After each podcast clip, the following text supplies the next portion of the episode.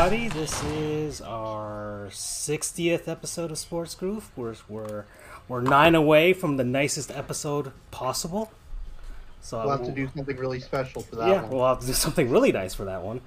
And we've got Andrew and Charles, as always, but we've got a special guest. Andrew, introduce us. Absolutely. We have, um, I guess this is one of those uh, long time listener, first time caller deal. Um, so we have our resident uh, poll maker, uh, realignment maker, graphics maker, you name it. Uh, he goes by Freddie Airmail. Uh, so Freddie is, although we just call him Freddie. Uh, so Freddie is here with us tonight. Hey guys. Yo. It's nice to finally be able to uh, talk to you in person because uh, you know we you're on the show all the time. Um, we love having you, but uh, now we actually get to talk to you in person and uh, talk to the man, the myth, the legend himself. So, so Freddie, how's uh, how's quarantine treating you? Oh, you know, it's it's been a blast. have you have you uh, discovered any new shows or, or, or, or learned how to whittle or what have you? Learn how to weld? I don't know. People are learning new stuff now. Not yet, not yet. Uh, watching a lot of uh, ESPN, taking a lot of draft stuff. Oh, okay. All right. Yeah. I mean, now, now people are Dolphins. People down here like, are the Dolphins really going to take Tua or whatever? Now, now everybody's questioning it. So, Yeah, yeah. watch watch us take a tackle. You know what? Let's let's let's let's uh let's take a tackle and we'll we'll try this tanking thing one one more go around. But uh yeah. Uh, okay, so we've got NBA Courtside 2002 in the background. That was a GameCube exclusive with the late great Kobe Bryant as the cover athlete. And I'll have some random game going on there in the background. And there's an announcement finally on the top left corner NBA Horse Challenge. ESPN will be televising the semifinals and the finals at 9 o'clock Eastern Time on Thursday. So if anybody's desperate to watch anything sports related, you can watch that. And uh, Charles, who we were hoping to get that they would they could get for that one? Uh, Steph Curry, because let's be honest here, that man can shoot from the rafters and make it in. I don't need to see Chris Paul. With all re- respect and love for Chris Paul, his, his very kind of pseudo wonky jump shot coming in there. Okay. Yeah. All right. And, well, this is a who the heck cares? We'll figure something out episode because I had no real structure for this. But, uh, Andrew, you suggested something, so please take the floor. Sure. well, as I mentioned, Freddie is a realignment expert. Uh, he comes up with a lot of uh, really good ideas for realignment for you know any of the pro leagues really, and um, he's come to us today with a hypothetical scenario where the NFL would expand to 40 teams. Uh, I know this has been posited a couple of times on YouTube. Um, there was one guy, Five Points Vids, who made a back-to-back uh, set of videos where he said there's no way it could happen, and he then debated himself basically and released another video the same day saying here's why it could happen. Um, so it'll be interesting to see another take on that. So. Uh, I sent over your realignment teams and realignment conferences uh, over to Francisco, who will hopefully put them on screen. Nice, nice. Um, so, is always very kind to do. so with that, uh, take it away. Here we go. All right, so what you should be seeing now is the NFL XL, which I like to call it because it's extra large, but also because that's the Roman numeral for 40. Oh, oh ah, nice. ah, that's that's a good one. I like that. Yeah. Um, and so, you know, we've got the 32 teams that there already are, plus we've got eight new teams. All right. And it's pretty west-heavy uh, re- uh, expansion. We've got uh, five teams that are west of the Mississippi and one that's on it with St. Louis. So, uh, All right. So let's see. We've got a couple teams. we've got Arizona, LA. Okay, so this, this would be the I guess NFC West. The Arizona Cardinals, LA Rams, San Francisco 49ers, Seattle Seahawks, and the added team in Portland. So a Portland team. And then Atlanta, Carolina, New Orleans, Tampa Bay, and Orlando would be the uh, NFC South. Then the NFC North would be the Chicago Bears, Detroit Lions, Green Bay Packers, Minnesota Vikings, and adding the St. Louis Archers. Then the A- NFC East, the Dallas Cowboys, New York Giants, Philadelphia Eagles, Washington Redskins, and a team in Virginia called the Voyagers. So that's the NFC. AFC West, Denver Broncos, Las Vegas Raiders, got to get used to saying that. Salt Lake Stingers, San Diego Destroyers, and Sacramento Bobcats. Then we've got the Houston Texans, Cincinnati Bengals, uh, Cleveland Browns, Indianapolis Colts, and Pittsburgh Steelers for the. Oh wait, I skipped one. I skipped one. Whoops. Uh, sorry, Houston Texans, Kansas City Chiefs, Oklahoma Mustangs, San Antonio Chargers, and Tennessee Titans. I guess would be the South, the AFC South, and then the North would be Baltimore, Cincinnati, Cleveland, Indianapolis, and Pittsburgh. So you'd be moving the Colts to the North, and then finally the Bills, Jaguars, Dolphins, Patriots, and Jets in the East. All right. Yep. So then we think? well, Well, I guess. Um, well, I guess what um, I don't know inspired. what um, what made you think of like, for example, uh, Salt Lake City, uh, San Antonio? Um, I mean, I think it's obvious that uh, St. Louis would come back because they had a they have a pretty good fan base. Um, it's interesting you call them the Chargers. uh, No, the Archers. S- San Antonio. oh, that might be a typo. I moved the LA Chargers to San Antonio. Oh, interesting. That was uh, also a, a, a stipulation of this thing. Yeah, because I don't think LA could support two teams right now, so I definitely agree with that. Um, I see uh, San Diego Destroyers. I think that was the name of their AAF team, right? That was the fleet, so it was pretty Oh. close. It was the same theme. The, Okay. The whole naval battleship kind of thing.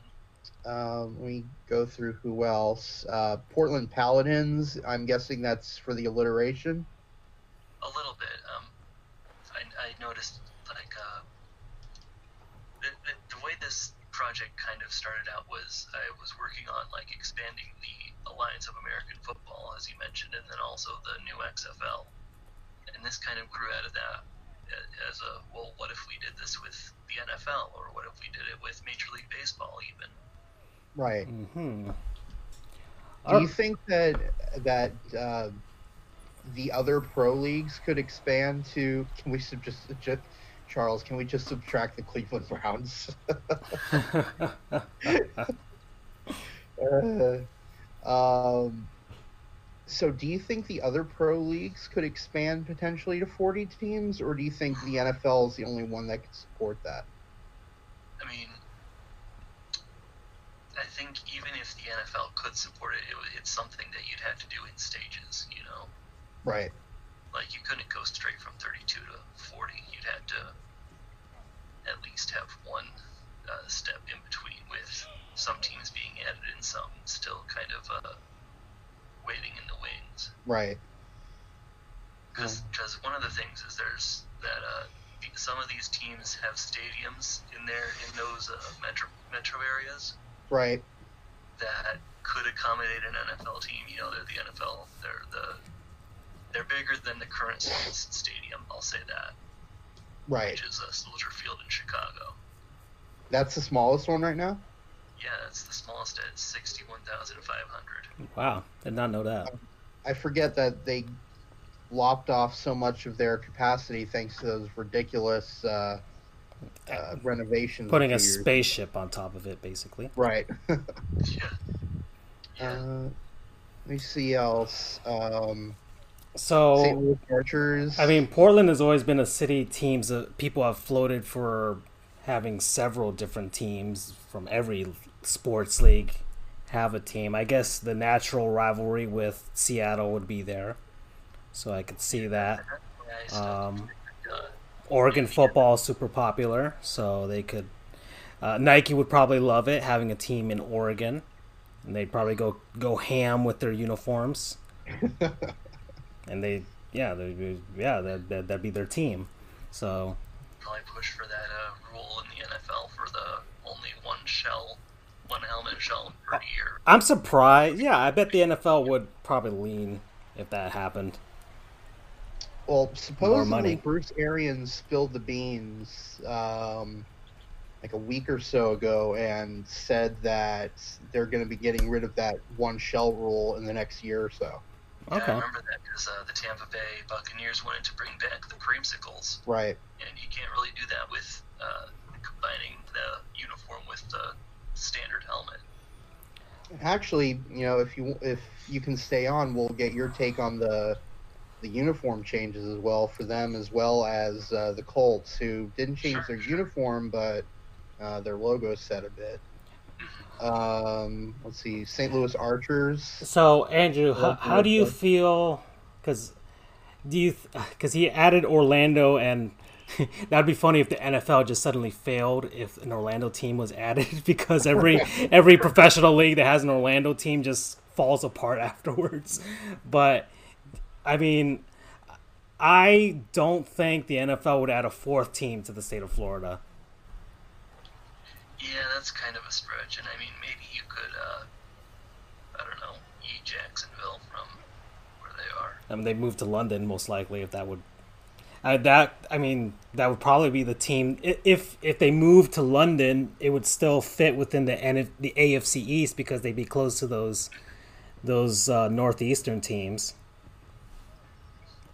So I could I could see that, but and but I don't know if Tampa Bay, because these teams have territorial rights. I don't think they would want a team so close to them, especially in Orlando. I think Jacksonville is far enough away, especially being on the line between Florida and Georgia, that it was okay for the Buccaneers to have the Jaguars.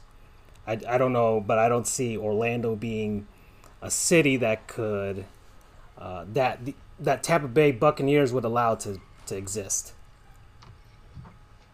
I mean, it's it's definitely an interesting argument. Is you know, where do you start with this? uh, And I, I guess it kind of depends on uh, who the ownership groups that they select are. You know, because teams. 'cause, uh, yeah, if it's Walt Disney World, you know, big. They, yeah, they probably allow that to happen, like just like with the Anaheim Ducks or whatever. Yeah. uh, bigger question, says Charles. Does the NFL thrive with an international team? I, I think so. One of the things I talked about before, um, I, an international team, I guess, it, given the way the NFL is structured, I think it could work. Uh, I, like I don't see it as an NFL Europe thing. I think it would just be like the London team would be Europe's team, and they would attract so many people to that one team to support them. So I think the support is would be there for a European London team, and uh, the schedule, the scheduling is the thing that kind of people are worried about the travel. But I kind of made I made the example of the Alaska Aces, who used to be an ECHL team up in I think they played in Anchorage or Juneau, in Anchorage, Alaska, and their schedule was basically half of their season was at home, so everybody had to go visit them, and then the next half they were completely on the road and they had to visit everybody else. That's how they stru- structure for the ECHL. and I would assume they do that for a London team in somewhere, maybe like a quarter of the season. They're always on the road. Another quarter, they're they're they're they're at home, just to make it easier for that team and for everybody else to travel to them, especially like a, a West Coast team having to travel to them.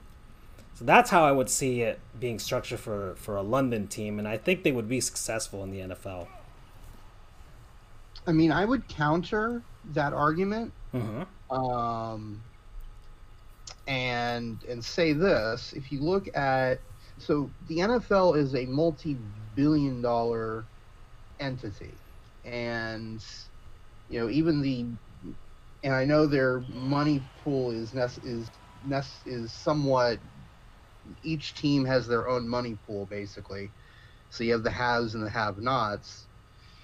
Um, but even the poorest NFL team, quote unquote, is still a multi-million dollar organization.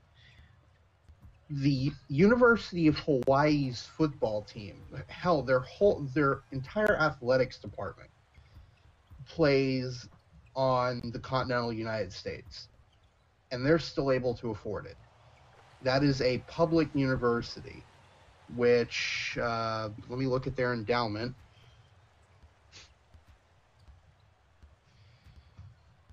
Their endowment is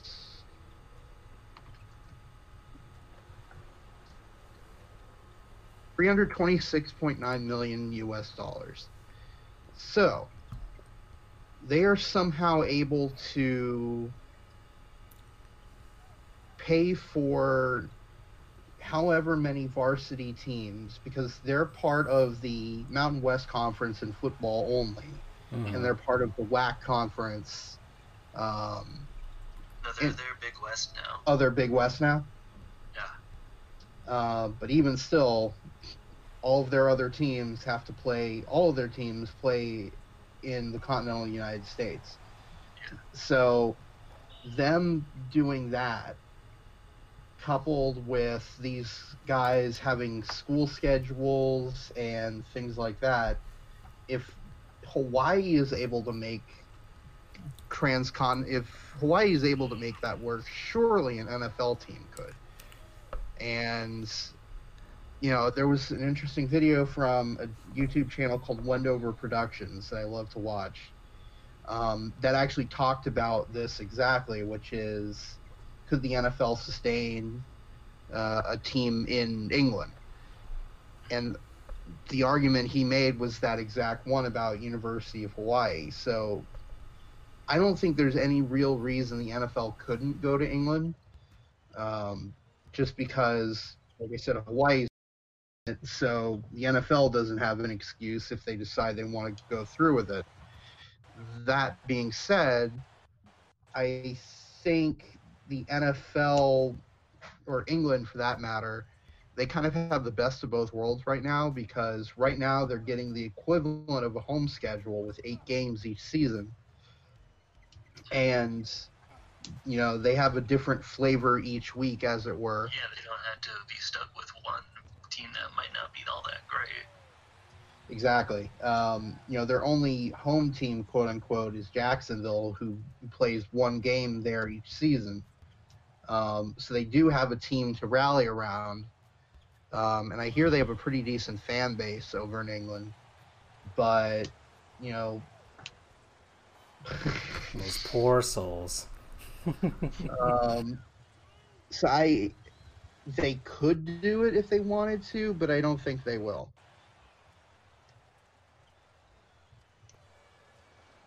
Okay, so let's let's go to so that's we talked about that. Okay, a team in St. Louis that would be natural.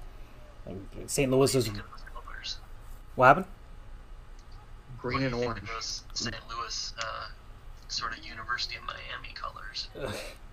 I don't know. well, let's see. Historically, what what have St. Louis teams worn in the past? I mean, they've they had the Cardinals before that.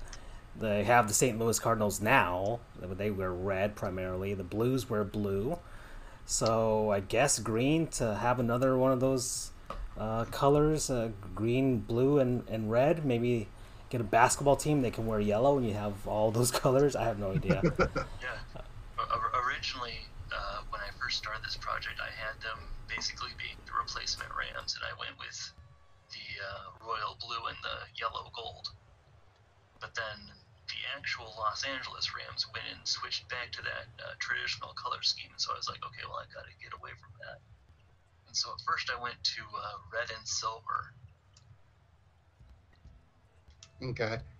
and then I, I was like, mm, that that's a little too obviously uh, just being the opposite of the Los Angeles Rams. And so then I was like, okay, well, what about uh, this green and orange that I've done in a couple other places? Okay. I, It I, works. it works, and it works. Their their division works too because those are all natural rivalries that that city has with teams in other sports. So it Yeah. works perfectly to have them there. Now over to Virginia. There's a bigger reason. Oh. Go ahead, Charles. Oh no, sorry. I was just gonna comment. There's a bigger reason why it works, Freddie, is because if anybody's seen the Disney Robin Hood, he's green and orange. So we're doing archers. You just put him as a mascot. It's perfect. Disney might sue, but I just want to put that comment in there because I, I was looking at it and just you know I was trying not to crack up as I'm thinking of it because I'm stupid. So that's just where my brain takes me. So the idea of you can have the first real NFL mascot that actually matters hot take right there, but you could just have Disney's Robin Hood and no one would know. But over to Virginia. That works too. Yeah, Um, inspiration behind the name.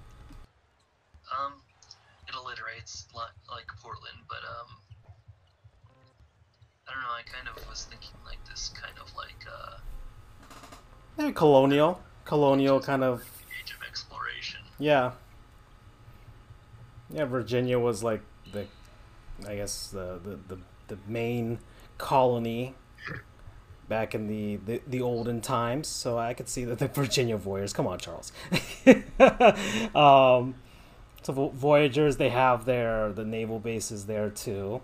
Uh, they're the Norfolk Admirals are a um, American Hockey League team there. It's been there a while, so that's that's and and Northern Virginia was one of the cities that was like or one of the areas that was vying for the Montreal Expos uh, when Major League Baseball was shopping them around and then ultimately ended up in DC. So uh, there's the population is there that there's that area could easily support a, a major league sports team. Now let's see for Sacramento. That's an interesting choice because Sacramento is a relatively small city. Um, you know, they've got the Kings. Let me see their population. Sacramento's got the Spurs. Oh no, no, Sacramento. Uh, yeah, they got the Sacramento Kings. I mean, they are. Um, I- I'm surprised you haven't suggested the Inland Empire, because um, there's always been many arguments that that area could support a major league sports team or all four of the sports. Really, it's the Inland Empire is that area east of Los Angeles which has this massive amount of people there. Although the LA teams claim that area, I'm sure they wouldn't want to let it go, but there is enough room for two teams to be there, uh, or, for, or for two uh, for LA to have their stuff, and then uh, the Inland Empire to have their own thing. So that that could be a, a place too for for a Western team, and sure they'd be supported like crazy. And have to go. Nobody has to go all the way to Los Angeles to see their teams. Um, there's various minor league teams there in that area. Um, the, the Ontario Reign, uh, the Rancho Cucamonga Quakes, a bunch of uh, minor league. Um, I think I think there's a team called the Inland Empire 66ers as well. So there's there's plenty of of already a history of them having sports teams there, but just they've never gotten a major league sports team, even though they do have the population to support it. Yeah. I, I- the, the thing I was doing was I was going by um, I was using the combined statistical area numbers from the Census Bureau, and uh, according to them, Sacramento has a has a population of 2.6 million in their metro area, Mhm. Huh. I'm Yeah. I'm actually surprised. which is bigger than uh, San Antonio. So that's Huh. well. I mean, yeah. All of I mean, California is the biggest state. They've they've got so many people that uh, they do have enough to support several other teams if they wanted to. It's like eight times bigger than Green Bay. Yeah, yeah. And Green Bay is the smallest out of all the major league sports teams. The smallest area, even smaller than Winnipeg. So. I, I just felt like dunking on them. That's all. um, all right, so we've got uh, let's see, so Virginia. So let's go to so we got Vegas, Sacramento, Salt Lake City. So a Utah team, San Diego, of course. Uh, they probably would take a team back, begrudgingly so. They probably like, well, screw you, NFL, f you, Spanos, um, but they'll take their team back. Uh, Oklahoma getting a team. I'm guessing that's an OKC. Uh, yeah, I was thinking uh, they could maybe use uh, the University of Oklahoma's uh, stadium for maybe a couple years before they get their a stadium of their own. Interesting. Okay. It's definitely big enough, um, and it's it's like 20 miles south of the city, I think. So, uh, but I've heard there's a lot of space where they could get a stadium of their own. It it's is a- Oklahoma. it's all space. um, s- uh, and they hire Bob Stoops. uh, San Antonio getting a team. Now they've been kind of the the place that the NFL temporarily puts team. I mean, they had their their shot with um, the Saints. the Saints after Katrina, so they've they've already had a bit of an audition, and they would have a natural rivalry. Yeah, Yeah, and they have natural rivalries with the like the Houston Texans right there. So and they, they can of course they have the the odd matchup against the Cowboys, which would be huge too. Uh, then the part, Titans. part of the reason why I moved the Chargers to San Antonio also is to uh, because there's three teams in the West in the AFC. I decided that uh, Kansas City kind of needed a realignment buddy. Oh, that works. Yeah, The Chiefs Chargers rivalry is kind of uh, not just maintained, but it's also stoked a little bit by putting them closer together. Mm-hmm. Okay. And then we've got, let's see, Baltimore, Cincinnati, Cleveland, Indianapolis, and Pittsburgh. But this time you've moved Indianapolis with those other North teams, which makes sense because the Colts, well, Indianapolis is furthest, is, is definitely not south of anything. So uh, they've been paired up with Tennessee and Jacksonville and all those other teams for a while now, but uh, they're definitely the most northern of those teams. Um, and then you've moved Jacksonville over to the AFC East, which would give them a rivalry with the Dolphins. Yeah. So they'd have a second Florida team there. All right. So and then uh, let's see, and you sent me this other list here of Birmingham, Columbus, Orlando. This is a different list. And I, I mentioned uh, in PMs that uh, I had 36 team and 42 team versions of the same thing, but that the 40 team version is my favorite. Okay. I mean, it's pretty well balanced. I'm I'm not gonna lie. I'm surprised you you haven't suggested a Canadian team. Just have You a team in Toronto. What I what I wanted to do was I wanted to uh, first I wanted to keep it just in the U.S. mostly because of uh, logistical things and you know you guys mentioned some stuff that I hadn't really thought of with how they could make uh, London work. But then I also decided to uh, not do Canada because the CFL. I like the CFL. I am a CFL fan. I mean, that would kill the Argonauts immediately. I would say. Yeah. yeah. Unless the Argonauts would would be like sort of like transferring their franchise to the NFL and all their logos and all that stuff would be property of the NFL. But The other Um, thing is, do you do you know how big the Toronto Argonauts Stadium Oh no, that's right. They moved out of the Rogers Center and now play at the MLS Stadium. So the NFL would probably put a mandate. You need an NFL-sized stadium, at least 60k, in order to be in our league. So they would. Which the the biggest two stadiums in the CFL don't seat sixty thousand.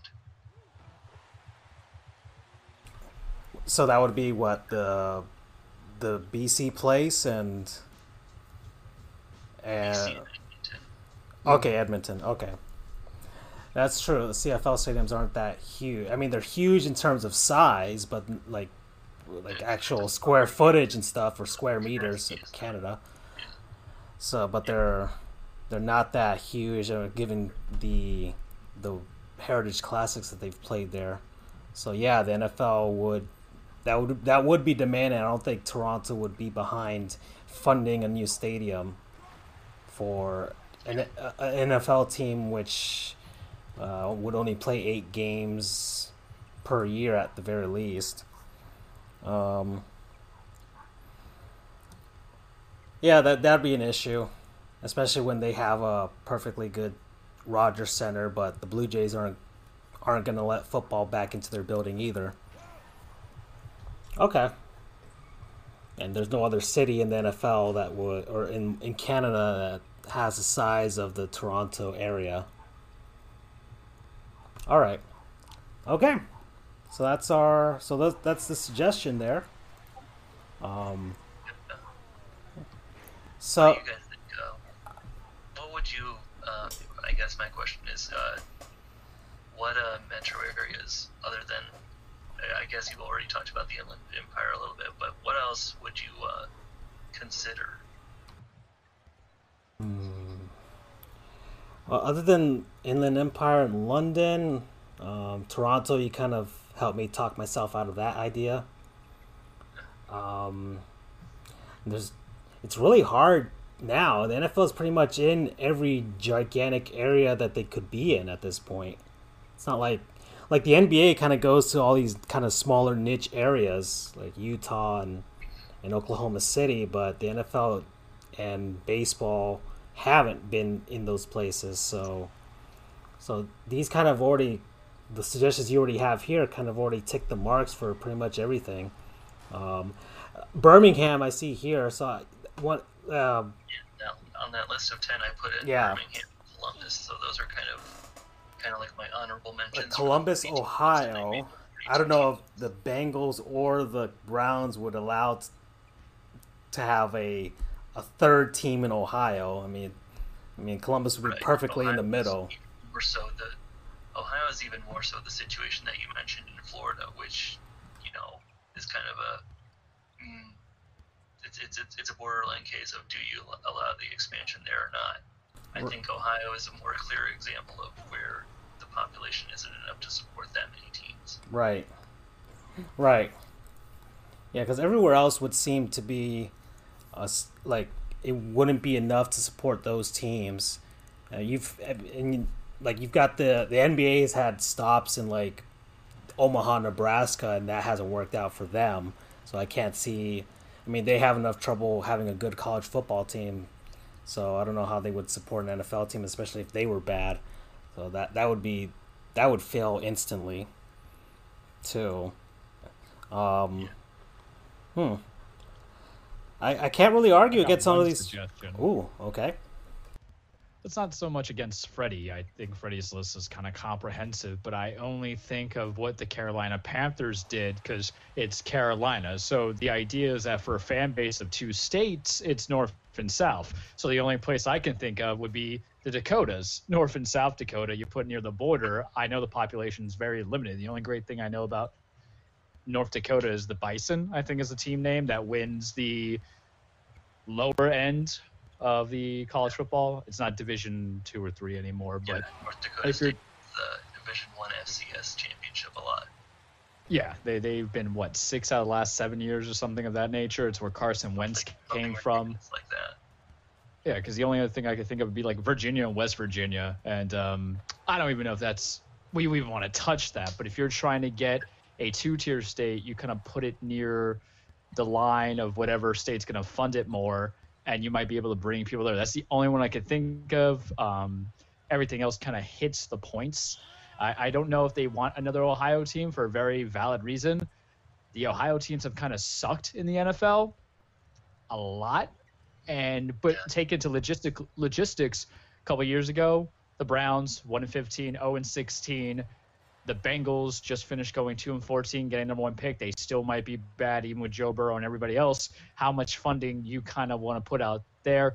I don't know enough about Pennsylvania really because you have the Philly and then you have Pittsburgh. So it's like, all right, you're kind of good there. New York doesn't need another team. You already got three. Florida's three. California's too many. You know, Texas would just become unbearable with the possibility of an all Texas Super Bowl.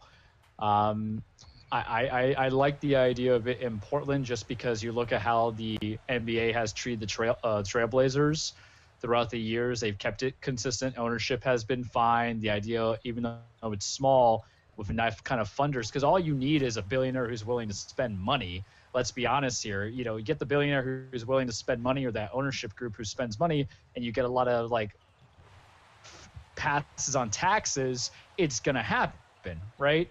Um, I'm just going through my head because we could just get rid of the Cleveland Browns and just rebrand them, and I'm a happy Charles.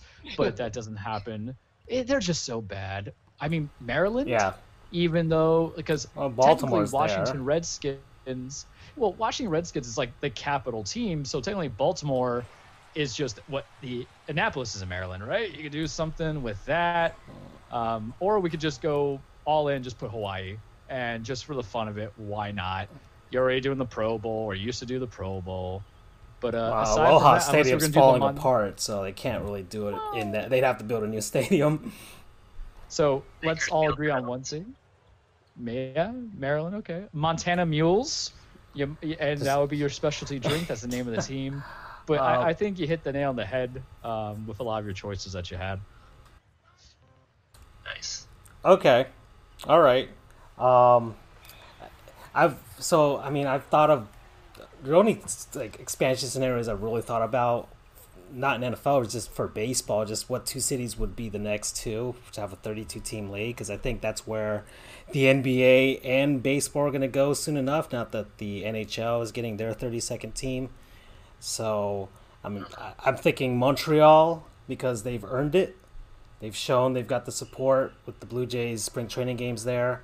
Uh, they, the, the support is already there from the Expos. I'm sure they're going to do a Cleveland Browns thing and just uh, rebrand the expansion team as the Expos of old, and then you know hopefully they won't be as awful as the Browns have been since they've kind of been reestablished. And this it's hard for me to think of. I mean, Portland has always been because uh, that that would be a natural rivalry with it- with the Seattle team. Um, Vancouver because that's it'd be another Canadian team. So let's just add a third Canadian team and another natural rival for Seattle, anyways. Um, and, uh, and and and of course, there's like the third Texas team thing, but I don't know if San Antonio would be big enough to support a baseball team, to be honest. Uh, so I've I've only really thought of the West because I think there's enough teams out east, east of the Mississippi, that I think any any expansion would be towards the west, much like what the NHL just did with Seattle and Vegas. So, and, and I think the NBA will probably just have Seattle and and maybe even Vegas too. At this point, they might as well um, and add another Western team there and and uh, realign after that. Have six and move move one of those West teams out east or something, um, like like Memphis or something. But all right, um, so the Buccaneers just changed their uniforms, Oh and let's see if we can find it here first. If it'll pop up. I'm so screen. happy that they changed it. Oh yeah, no, it's it's a slam dunk of a of a uniform change. I'll, t- I'll tell you that much.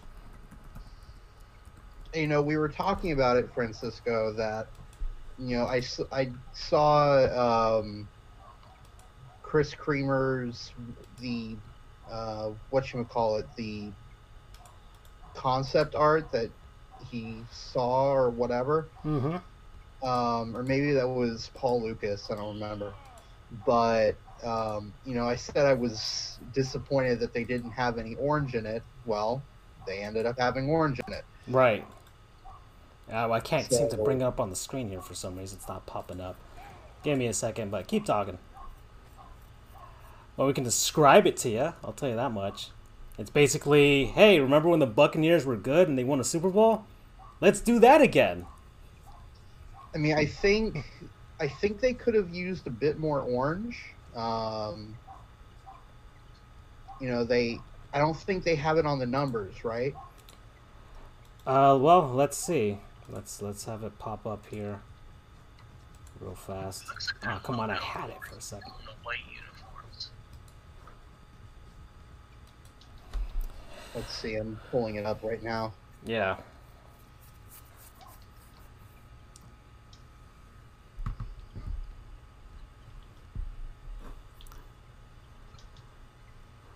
Having trouble with the browser function on this.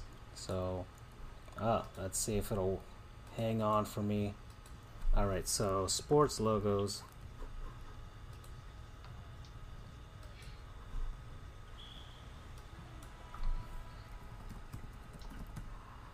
but it was it was a long time coming.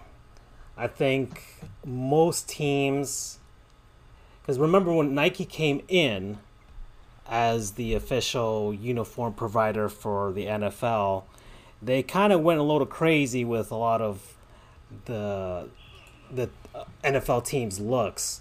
Um, I guess one of the more most egregious of them were was the Buccaneers and the Cleveland Browns. The change to the Cleveland Browns, they they've ruined both of those teams' uh, looks, if you will. Uh, the Browns. It doesn't help that the Browns have remained awful. So now, not only have you gotten rid of probably the only good thing that you had going for you was your uniforms, now you guys look like crap and play like crap. So that's what. And the Buccaneers were kind of the same thing. I mean, it was an awful uniform, and they played awfully as well. Awful to mediocre. You know, 30 for 30. 30, inter- 30 interceptions, 30 touchdowns, right? That's basically the Buccaneers.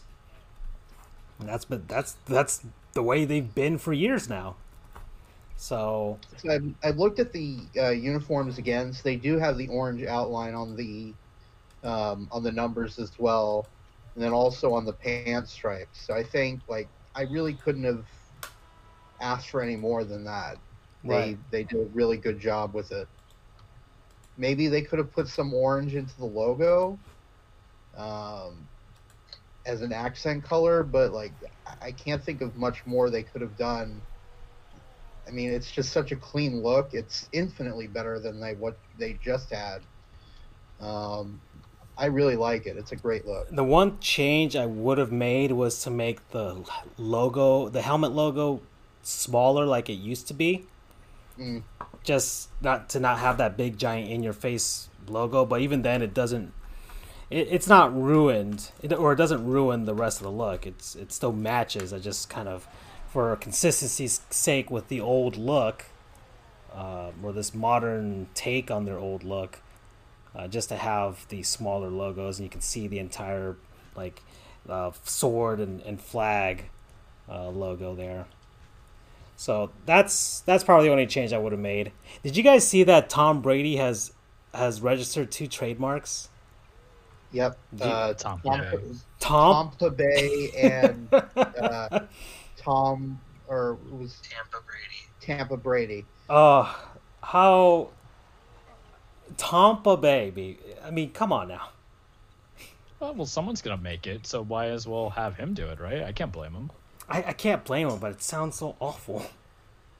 The only thing I think is kind of a little B word about him is the fact that he, you know, he had to pressure Chris Godwin to switch in the numbers. Like, I get that you're TB12, but come on, you could be more than that. It's okay. But in the NFL, I think they they don't really like switching the numbers. NBA, it's a different story, and MOB, you know, at the end of the day, it's whatever. But, but I, I kind of want to see him being like TB11, the diet version, just to mess with people, Mhm. you know, or something of that nature. But poor Chris Godwin, he actually played better than his position would have given him on that crappy team. And even though Brady's in there, he had to relinquish it. I hope he at least paid him money or something. I don't know. But that's just me and the pettiness of loving numbers. So this is a good question since we have Freddie, and uh, I just want to ask it because it's going to be fun. We're talking about favors. Do numbers actually matter? Like, this is my varsity number, or this is my number that I want to do? Because we have the Brady debacle, and I'm not saying it's a debacle, but I'm just calling debacle for him, you know, needing number 12. And then you had Todd Gurley having to get Deion Sanders' number from what three to 21, and then the joke is that Deion Sanders didn't consent to, it. and Deion's like, "Nah, nah, man, I was just joking." He's like, "Nah." But for you as a fan, or just your opinion as an analyst, do you care, or even if you were in the position, does having a number in a professional sport really define you, or is it just you know, fluff? I think it's something that we've kind of fluffed up into something that matters. I don't think it really matters, although, you know, uh, I'm a human being and I have numbers that I like and numbers that I don't like, or numbers that I like more than others. So it's understandable. I mean, I could, I can also see guys, you know, having some sort of attachment to a number. Um, you know, I think all of us have uh, a favorite number, and you know, if it's something that you've used your whole life, um, you know, it might feel a bit odd to all of a sudden not have that number anymore. So I can see why some guys might be maybe not concerned, but you know, feel weird about not having a number and can wanting can be wanting to get it back. But at the same time, I do think that it's kind of fluffed up a bit. Well, I mean, well, um, the original use of numbers, as far as I remember, remember the Yankees only used it to denote one through nine in their lineup. So that's what it used to be about. And then suddenly, when they started retiring them, then it became something about your legacy and that stuff. So yeah, Tom Brady's looking at, look, I'm number 12. I've always been number 12. I'll be number 12. Uh, first day I've, I've been in the NFL to the last day I'm in the NFL and not to have something weird or different for I mean it's kind of like the Michael Jordan 45 jersey. Like he uh, like it's there was like the saying that the players didn't really fear him when he came back as number 45 and then he's I think he switched to number 23 in the middle of a, of a playoff series. And suddenly it made it, it made more sense for for it, it kind of brought back that fear in other players. Up that's that's Michael Jordan. He's back. So numbers psychologically now especially for great players do matter. Um, and sometimes they they signify something. Sidney Crosby has 8-7 because he was born on born on August 7th 1987 so it made sense that he has number 87 for him. So then it becomes part of that. And then you know then it's uh, about whatever your your dad or your mom's favorite number was. Alex Ovechkin wears number eight because his mom wore that when she was on the uh, Russian Olympic basketball team, so that's why he wears number eight.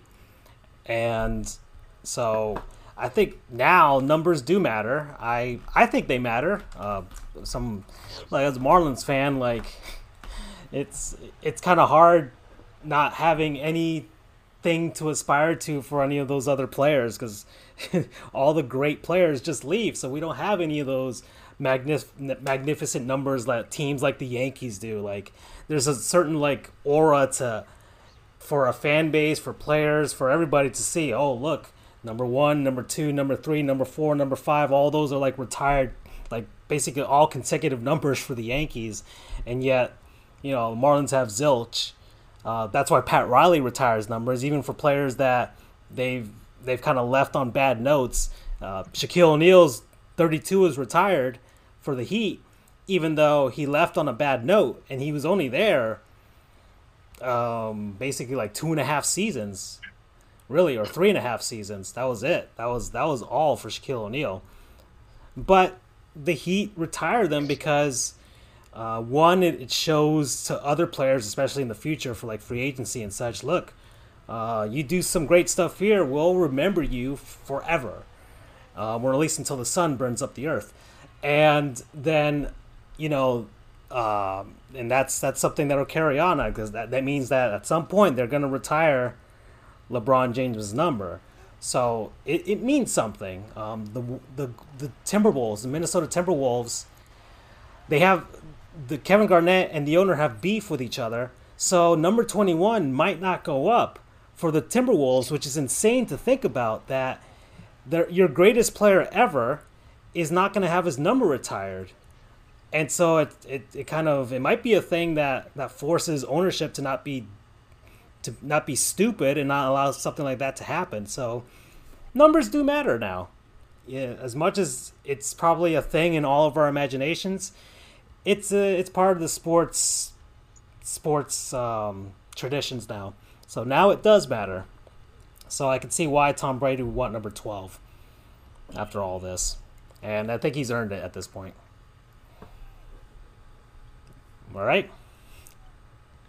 Uh, and then would, do we want to quickly go over the Colts or do we want to move on? Well, I mean the Colts. I mean they didn't make. Uh, they changed their their um, their word mark logo, which is I, the the C logo is pretty cool. The one that they did for the letter C.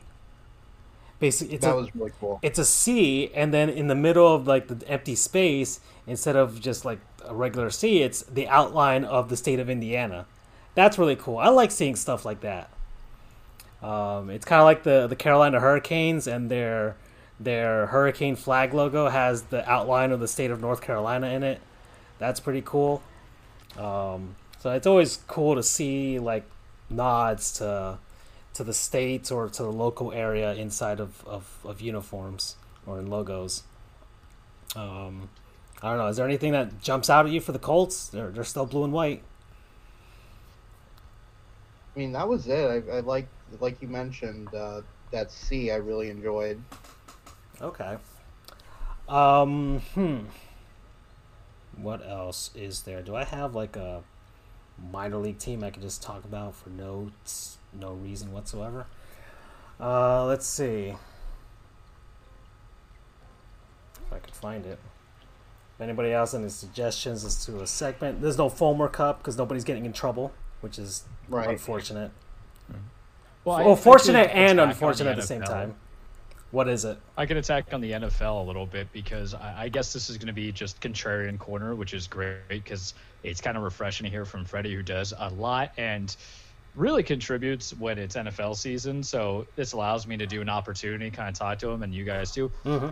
Is it me or why do I sucker myself in to reading draft predictions from either Matt Rank over at NFL.com or Mel Kiper, any kind of draft predictions, because it, it these are people who are getting paid to be kind of like 60% correct, because a lot of the top fives are the sure things. And I'm looking at today because it's so much now, and this is what's proliferating ESPN. Freddie, I don't know how you're watching ESPN. I, I kind of refuse to because it's kind of like, you know, two old guys in their 40s who both got out of jail drinking 40s in the background saying, hey, remember that time we did this? Yeah, I did this. Because now we're like, oh, NFL season, who's going to pick Joe Burrow? Let's do Chase Young. Let's do this. And then here I am on my lunch break or whatever. I'm reading Mel Kiper's draft predictions. I'm reading this person's draft predictions, even though it's been the same of Joe Burrow, Chase Young, Becton, doing this and this and this, Jeff Okudah, Tristan Wirfs. So for each of us, you know, do you find appeal in any kind of sport, but we'll go to NFL because the draft is nine days away do you find an appeal to reading draft predictions?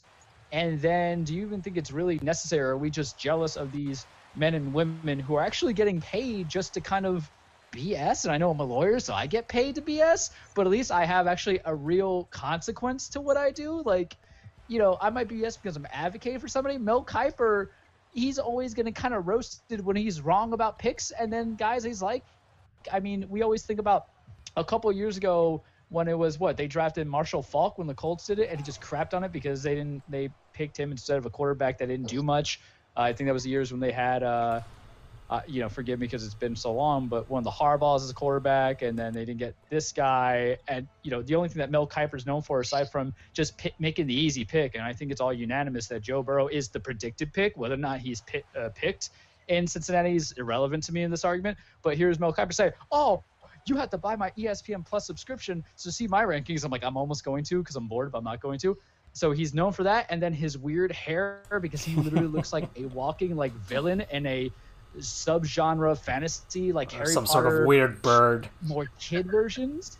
He, he's basically Mr. Burns when you think about it. You know, if you've seen the episode of The Simpsons where he's Dracula, and if you haven't, everybody listening now, go see it, and then you'll see Mr. Burns in his old Dracula suit, and then Mel Kiper, and then you're like, yeah, I see it. So that's my question to you guys on the floor. Very long-winded. No, no problem. Um, I'll, I'll start it off by saying I think uh, when when you when you predict stuff like that, and when you predict stuff like you know how games are going to go, like I do with Fred Rank, um, it's great to be right, but it's also fun when you're wrong because you learn something. Learn something that you weren't expecting to be the case. Uh, you learned that uh, you know a team can rise to the situation, or that someone was maybe wasn't as good as you thought they were, or that uh, certain matchups aren't uh, what you were expecting. Okay. But do you feel? Let me ask you this. So for you, it's because you do it for fun, not for profit. But do you feel? I mean, maybe you're getting money on the side. We certainly don't pay you for contributing with Fred Ranks. We could, we wish we could, but we're poor. But you're coming into. I think part of it is there's a lot of oversaturation. Just on, on the ESPN side, it's Kiper, and then it's um, the other guy whose name I forget. But then you get into um, then you get into the analysts and they're doing their own predictions. And then you get to NFL.com and then you get Bleacher Report. And it, it's not it's not a science, I would feel, for a lot of the top fives. I would like to see people actually hit on the trades that are made in the first couple rounds. There's only one person on NFL.com, and I, I, I really wish I remember his name, but I didn't plan this out, who actually predicts more than the first round. He goes first four rounds which are probably the most relevant to where you're going to get some real blue collar talent and then real talent as well. But so let me ask you this, and I, I know it's kind of a, a loaded question because if you're getting paid for this, whether you're right or you're wrong, are you necessarily bringing anything to the table, or are you just now at Mr. Popularity? And the reason why we come to you and appeal to you is because we just like you now. We like the Freddie persona. We like the Mel Kiper persona, look like Mr. Burns with his uh, weird hairdo because I feel that a lot of it's just popularity now. I know Mel Kiper's name, but I forget the other guy's name on ESPN, who is actually more right half the time in the last couple of years than Mel. Todd, Todd, thank you, McShay. I think it's a little well at this point. I think it's personality because it's the reason why I stopped watching ESPN is because now they focus more on the personalities than they do on actual analysis. Um, and I guess it it all starts with. I mean, the whole first take thing, Stephen A. Smith and Skip Bayless. That's when suddenly like and you know when like the great guys got off of the like being anchors on sports center and stuff uh, you know all the all the oldies basically you know stuart scott you know rest in peace john saunders rest in peace as well. Uh, i mean rich eisen is off doing his own thing when he's got a pretty uh, cool podcast slash radio show he does that i listen to. Um, scott van pelt has his own show now so he's not uh, you know those guys but those guys are more about like uh, yes, they'll give you your opinions, but they're they, they at the same time they're not uh, they're not personalities in like the in your face type of way, which I think on the big stuff ESPN has done Sports Center and NFL Live and things like that. That's what they're looking for more than anything else at, for ratings and stuff to, to feed off to the all the freaking normies and, and, and sheep out there that wa- that like to, to consume that type of, type of garbage. And yeah, you know all the plebes as I call them. Um, you know, the people that are like, okay, fine, I'll buy a Switch and I'll play Animal Crossing. Yes, but but do you ever play Pikmin? Have you ever played the classic Pikmin 2? Like, no, you, you know, c- come down to me on that deep level, and then I'll start listening to your gaming opinions. That's the same thing for me in sports. Like, I I don't care about the personalities and Mel Kiper's weird nose and his freaky hair that Charles has mentioned. Like, I don't care about uh, Stephen A. Smith screaming about how much the Knicks freaking suck because he's a Knicks fan. He's suffering. Whatever, man. You're a Knicks fan. You know what you were getting into. Um, like, I, I don't care about that anymore. I used to care about what they, you know, I, I, it's not a whole stick to sports thing, but it's like give me that give me the news give me the highlights like like they used to be and i don't care about that. And i care about analysis too. It's that's why i listen to sports radio more when they talk to beat writers and things like that because those guys are there all the time with the teams that they're with. They they're more uh, they're not subject to i mean some of them have personalities but they're like but they're not up there so they're not subject to all going to their heads. So um, I, I forgot what the heck my point was at the end of all this at this point but i i I think it, now it's still more it's more about personalities than anything else. Who cares if you're wrong? ESPN doesn't Well, care. Let me let me tell you what the payoff to this is, and you know I'll leave it at this as my final remark because we talked about what's the whole point of listening to all these people, but who was hired as the Raiders general manager not two years ago? Mike Mayock, and Mike Mayock was known for being the draft guy on NFL.com. He didn't do like the Gil Brandt thing or Matt Rank where they just said, "Hey," um, or is it Adam Rank? Regardless, where they just kind of get rid of everything, or they just list out year by year. Mayock would do a mock draft once a year, right before the big one, and then he was known for it, and then now he has a position. So, are you know, and mind you, I think you would be in dire straits if you hired a lot of the professional draft guys to be your GMs, but it, there was a weird corollary, a weird benefit, you know, because here I am, we're talking about the appeal. Well, there's appeal to mm-hmm. the norms, but now there is an appeal appeal to a professional standpoint, a level, because there was nothing that Mayock Mayock did not have the resume of being a GM. He was not like a Mike Tannenbaum who was supposed to be a salary cap negotiator, getting multiple chances. It was a one shot kind of deal, made the trades. And then drafted certain people, and he might have drafted well last year. They won seven and nine. He might draft again this year uh, uh, draft well, at least to say this year. But that's that's the other thing that kind of popped into my mind.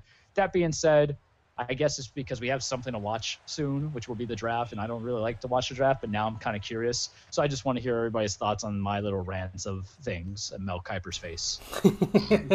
we could always talk about Mel Kiper's face, right? um, okay. Oh, guys, we're at our halfway point. Just notice we're one hour and three minutes in, so it is our word from our non-sponsors, people, places, things, concepts, what have you that you've been enjoying over the last week or so. I freaking browser's not working on here, but I'll figure it out anyways, and we'll just talk about it. So, who wants to go first this week? Freddie, do you want to do the honors this week? Oh, sure, I'll go first. Yay. Um, so, uh, my non sponsor, something that I kind of wanted to get into earlier, but I guess I didn't have the chance, which was um, quarterbacks who I would uh, sign if I were my expansion teams in the NFL XL. And so, uh, I've been doing this sort of thing where I've been looking at uh, who's currently in the league or who's kind of floating around it as a free agent, but uh, um, and I've been sort of taking a look at it from like an expansion draft perspective and saying, well, who would each of these teams sign as their first franchise quarterbacks? And so I want to give a shout out to uh, Case Keenum and Joe Flacco of the Oklahoma Mustangs, Jameis Winston and Blake Bortles of the Orlando Comets, Marcus Mariota of the Portland Paladins, Yeah. Cam Newton of the Sacramento Bobcats, Okay. Taysom Hill and PJ Walker of the Salt Lake Stingers, yes. Jacoby Brissett of the Destroyers, Jordan Ta'amu returning to St. Louis with the Archers, and uh, Nick Foles with the Virginia Voyagers. Mm. Keep doing what you're doing, and maybe someday the league will actually expand and you will get that chance. Basically, no need for the AF or XFL. We'll just have Exactly. we'll just have uh, eight more teams, and they can be terrible. Well, the XFL is dead. That's we didn't get to talk. Well, we'll talk about the next half. about the death of the XFL and and Charles' disdain for it because it means Vince McMahon will focus on wrestling from here on out. Um, okay, so uh, thank you to all those quarterbacks for being mediocre and mediocre enough to be uh, future starting quarterbacks for the eight expansion teams NFL will will will go to. All right, I like that. I like that a lot. It was very funny. Um, okay, uh, who's next? Uh, I don't know. I, I want to go last this week, if that's all right. All right, that's fine. Um, I could take a yeah, go ahead. All right, so you know, guys, with the quarantine, I've been doing a lot of sick gaming, like unhealthy amount, but a healthy amount of it. And a lot of it is just kind of going through my backlog. And in the last two weeks, I have dedicated 25 hours worth of gaming to this one particular game that I've had it. I've heard great things about it. It was in Game of the Year contentions for the PS4, but I never really acknowledged it. I bought it for like Black Friday, like two Black Friday goes for like 15 bucks. And I've kind of dived in and I went headfirst into the water, and it is just a refreshing breath of fresh air. And that's Horizon Zero Dawn. Um, to not kind of like go into spoiling of it because I don't necessarily want to, but I'm just going to read the back cover of the thing that I have the box art. Say, Earth is ours no more. A thousand years from now, machines roam the land, and mankind's no longer the dominant species. A young huntress embarks on a journey to discover her destiny. You guys, it's so freaking cool. I got there's like mechanical dinosaurs, mechanical animals in there. I got on something called a tall neck, which is just looks like a brontosaurus and I had to overwrite it. It is an original story about the, I guess, the re-civilization after the fall of the earth, post post apocalyptic. Gameplay is pretty solid. It's nothing new and original, in my opinion. It's like a mixture of some of the Assassin's Creeds with some of the Arkham Asylums with some RPG light elements, but the story is invested, strong, you know, main central character. I, I like just kind of killing stuff and hunting stuff that are mechanical. There's something great about it, and I'm still uncovering new kind of machines to attack. Like yesterday, I run into something called a Thunderjaw and a Behemoth, and I'm like, yes, I want to destroy that. It's crafting as resources. Mm-hmm. I can mm-hmm. make outfits. I can modify my weapons. I can make it stronger. And the OCD inside me just wants to be strong. And what I found and this is kind of weird, but it has a strong central female character. And my game of the year last year featured a strong female character, which was Control. You guys should play it if you have a PS4 or an Xbox One or a PC. Same thing's going on Horizon. I won't call it game of the year of 2020 because it came out in 2017, but it does have a expansion pass, which I'm probably actually going to buy because it's 10 bucks, the Frozen Wild, and it's supposed to actually expand on the story. So it's more time invested. The game log from how long is how long to beat.com says the game can range from 50 to 60 hours. Oof. I'm kind of close halfway through, and now we're unraveling more of the story. And I kind of like it because the last couple weeks I played Crash Bandicoot 2, Link's Awakening, Luigi's Mansion 3, Guacamelee 2, all shout outs to them, but they're a little bit light on the story. They're cute, they're charming. Francisco knows my advancements going to Link's Awakening you know, aside from the very depressive ending that I felt in my soul, this one's kind of like a hit in the face. It's like, hey, do you like sci-fi? Do you like a little bit of that low fantasy? And do you also like character build? And then apparently there's some people involved. And then yesterday on a mission, I had like, I, I was like, man, I really kind of want a grenade. And I realized I had a slingshot that shoots elementals, and that just changed the game completely. So I've been enjoying it. It's one of those few games that I feel like it's gonna stay with me for a while. So I kind of it's those games where I hate myself for not playing it earlier, but now was the time to do it because it's kind of tough being an attorney playing something that's uh, game length is about 50 hours. So like everything else in life, what you need falls into place. And I'm very happy that I got a chance to play it. So Horizon Zero Dawn, it's probably like 10 or 15 bucks for your PS4. If you have not played it, played it. If you haven't bought it to play it, buy it.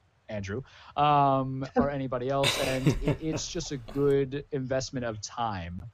And promo code, uh, promo code Bout Time. Bout Time. Okay. Okay. Uh, I, I, guess I'll go. I'll go next. So uh, I can't get the browser going. You know what, guys? I'm gonna buy a gaming PC.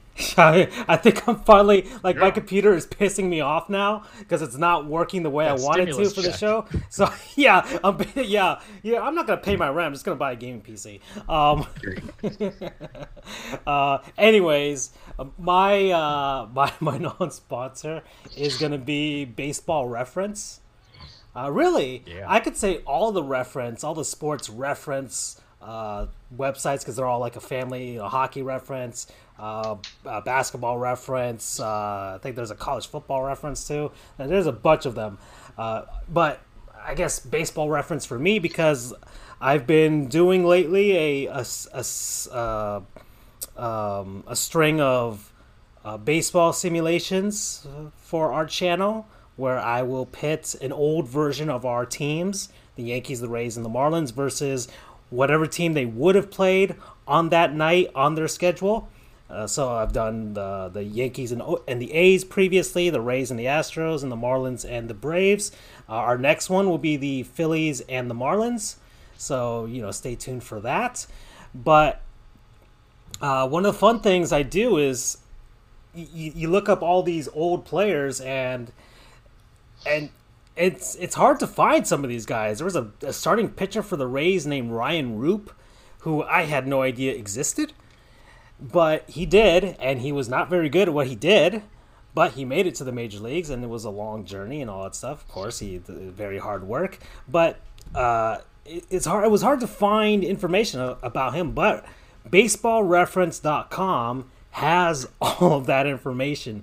Even if you played only one game in Major League Baseball and only had one at bat or only went on the field one time, you are officially a baseball player, and they will have that information logged into their website where you were against who, on what date, how old you were when you made your debut. Heck, hockey reference, I checked up David Ayres. He's got his numbers up there. I checked up Scott Foster. He's up there too. So the reference websites, they're on their game. I love them. They are perfect for looking up all kinds of scenarios from like whether you're trying to project if somebody's going to make the Hall of Fame or you just want to figure out what the heck did this guy do on this one day in baseball history or basketball or football or hockey history.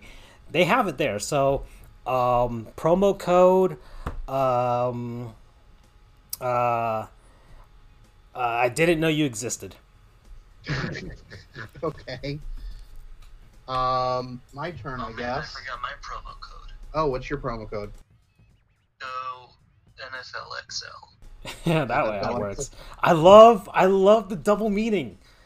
I, I you, you, you need to trademark that. You should trademark that. All right, before Tom Brady gets him, calls it NFL Tom or something. Uh, mine, my non-sponsor, uh, another video game, uh, is going to be Cities Skylines. Oh, I saw. Um, it is the best way I can describe it in a couple of in one sentence is um, it's it's it's like uh, SimCity. It's like a, it's like an updated version of SimCity, and it's you know you can uh, you know do it the old-fashioned way. You know, build it up from scratch uh, which I do, which I will do eventually. But I'm kind of using it almost like a Zen garden. So I've got all the cheats on. I've you know got unlimited money, and I'm just building the perfect, my perfect ideal city, and Mhm. you know kind of tending to it like a virtual Zen garden. And I'll build another city which I will ravage with disasters at some point. Uh, but it's a great way to kind of you know de-stress, uh, kill some time. Uh, I think it's on sale right now on Steam, so I would if you're looking for a way to kill some time for a relatively cheap game, I'd recommend getting it.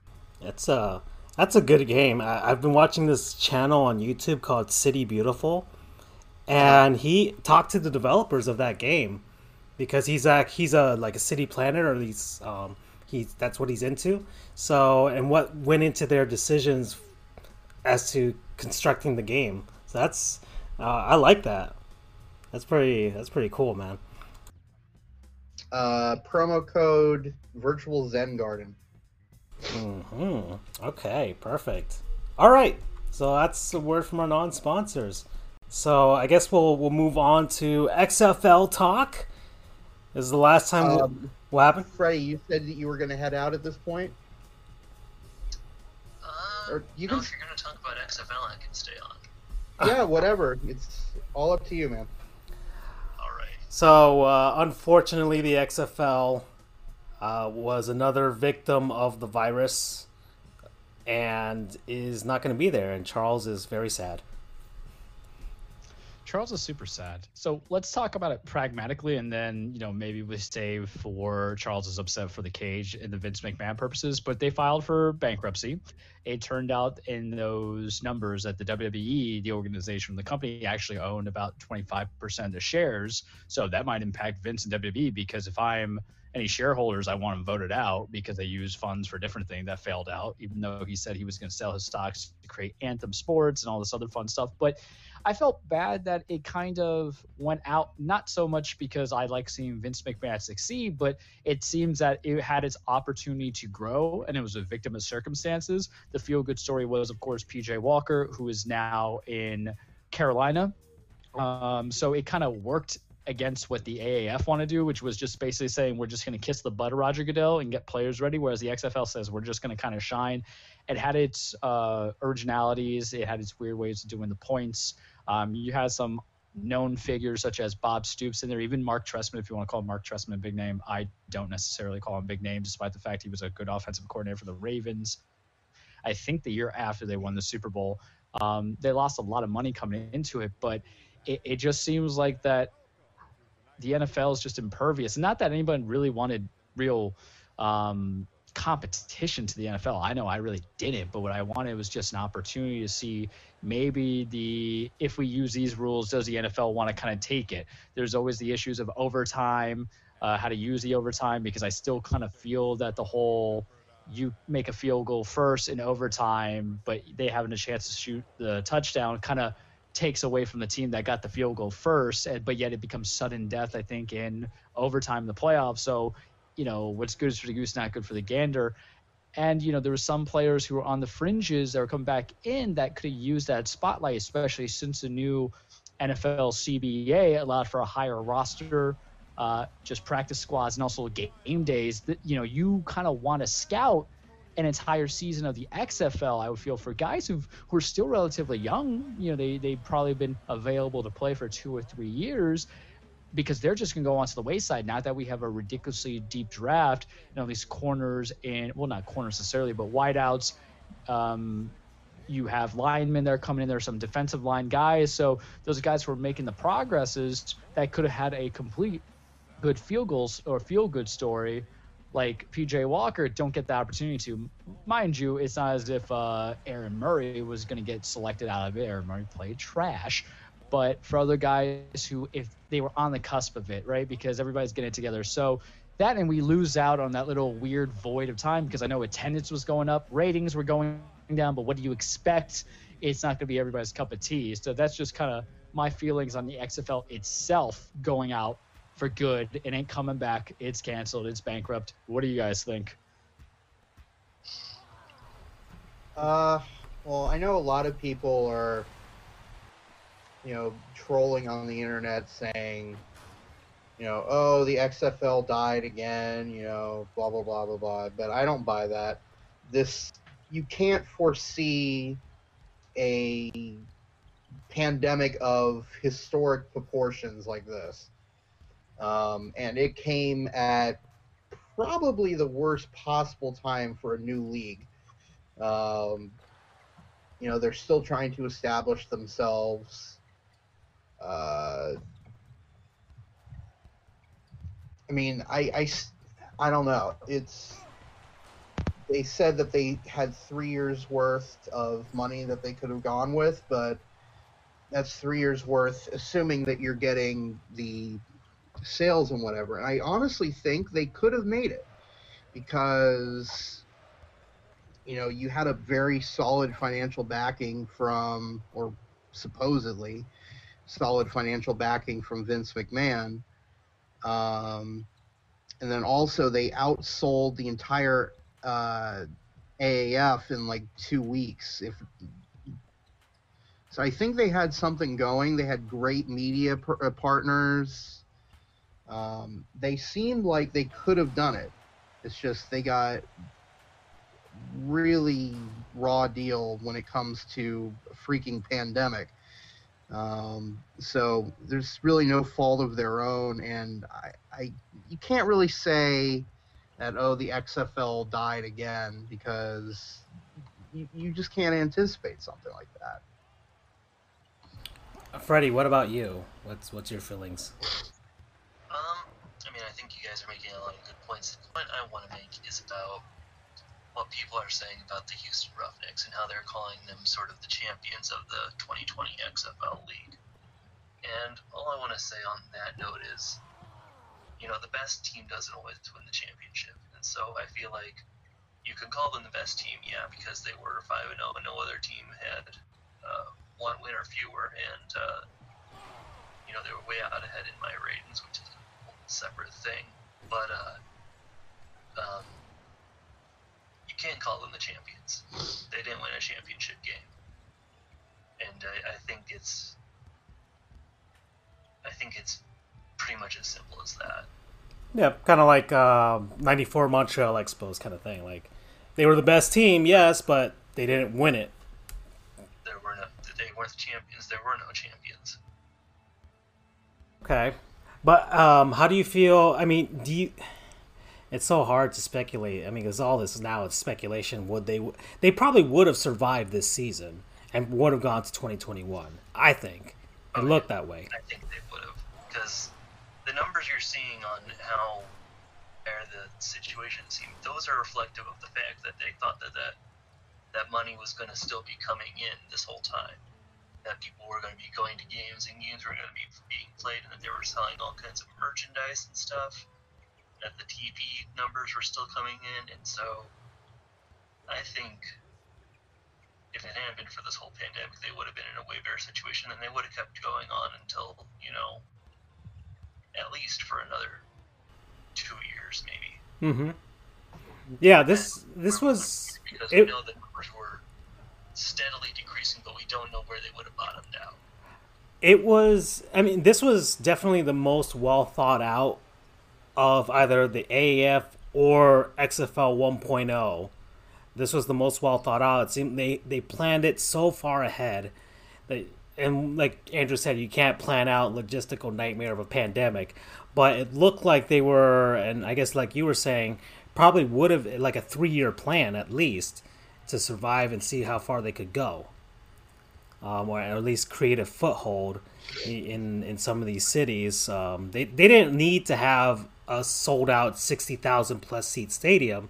They were good with twenty k to forty k um, or between that those numbers and and the crowds that they did get like the New York crowds I've always like they always seemed like they were they were good crowds the Houston crowds um, it seemed like they had they were gr- gaining a foothold they were gonna um, they were definitely dependent on ticket revenues they needed people to show up and go watch them which is kind of like the model the NHL kind of works on so I people people would have, especially if you're a football only fan. Look, this is the best football we're gonna give you from now until August when college football comes back. I it, it, it would have gained a following. I think people were res- more receptive to that than the other leagues, especially because you know the first XFL was kind of like, whoa, look, it's the it's the early 2000s, bro. Let's do some weird stuff with football, yeah. Whereas this one was like, no, let's let's put together a legitimate sports league, give these players a shot, change up the rules to something that we think is sensible, and see where it goes. you know, that that's that's kind of why I think it was more endearing to people now than it was before that. Francisco, can we have you just use that voice for the final 20 minutes and just say tubular? yeah. Like pure surf ninjas, man. Like, you know, we're talking about a callback. You know, pure surf ninjas. That was my my that was my if I was a kid on Rocket Power voice. So yeah. I can't believe you just brought up. Surf Ninjas. That's a Um, you, do you not talk about Holy surf moly. ninjas? Do, do you not? Like, yeah, there's certain things. What better than fighting some ancient evil with my buddies as I hang 10 and we got rocket power in there. Side note, you want to know another Netflix show? Hybrid combination live action with animation style of Surf Ninjas meets Rocket Power. I don't really remember Otto Rocket, I think was his name. Yeah, I just remember The- Otto and Sam. Yeah. So they transfer over to the Surf Ninjas, and then they have to go fight the dudes in the sequel. I would sign up for that. Netflix called me. I'm still here about Aces and Jammed. Um, please do. Oh boy. Okay. Um so what was if you had to say was what was the most successful thing that the XFL did, Freddie? Uh, I think it was the fan engagement. You know, getting like, uh, I mean, their their social media was uh, That's true. second to none. That's very much true. Engaging with the fans and bringing up all sorts of memes on their Twitter and. And then separately, you have the, the beer snakes in Yes. DC. I was hoping you'd bring up the beer snakes. All, all of luck contributed to himself. I I I you know what I really liked was the transparency in the uh, officiating. It was really nice to. I mean, I know they were really, really in depth with the whole um, fan, like ins, like the insight to the coaches, to the players, and even to the officiating. But I enjoyed that thing about the officiating more because, look, um, because the Dolphins have been so terrible for a while, I've the, football is my fourth favorite sport. So the Dolphins haven't helped much, and the Seminoles haven't helped much either lately. So uh, I I don't follow football as closely as I do the other sports. So when you know you guys are talking football, I kind of hang back and be like, "Yeah, the Seminoles and Dolphins are still terrible." So I've got nothing to t- to to to add here. But the XFL, when the games that I did see that people were that they were showing on on Fox and stuff or ESPN, uh, the the replay stuff really it, it was really cool to see. Um, I enjoyed that a, a ton. I enjoyed the overtime format as well. I, I enjoyed the fact that they the, the kickoffs that they they didn't really have kickoff or they had kickoffs, but it was kind of different. Uh, it was a lot more safe in a way than than I than I can remember. I liked the rule changes that they had, which was pretty nice to see. I um, I always aching the XFL to because to a minor league in a sense, but minor leagues are great because they can experiment with different rules that the pro leagues or the, the major leagues aren't willing to do or tentative in, in, in implementing. So um, it happens a lot in baseball and in basketball too. So I like that the XFL was willing to go there for rule changes to the sport that they thought made sense. I enjoyed that a lot. I think they did that. That was one of the best things that they did was to show us a different way to play football that wasn't so different where it kind of turned everybody off.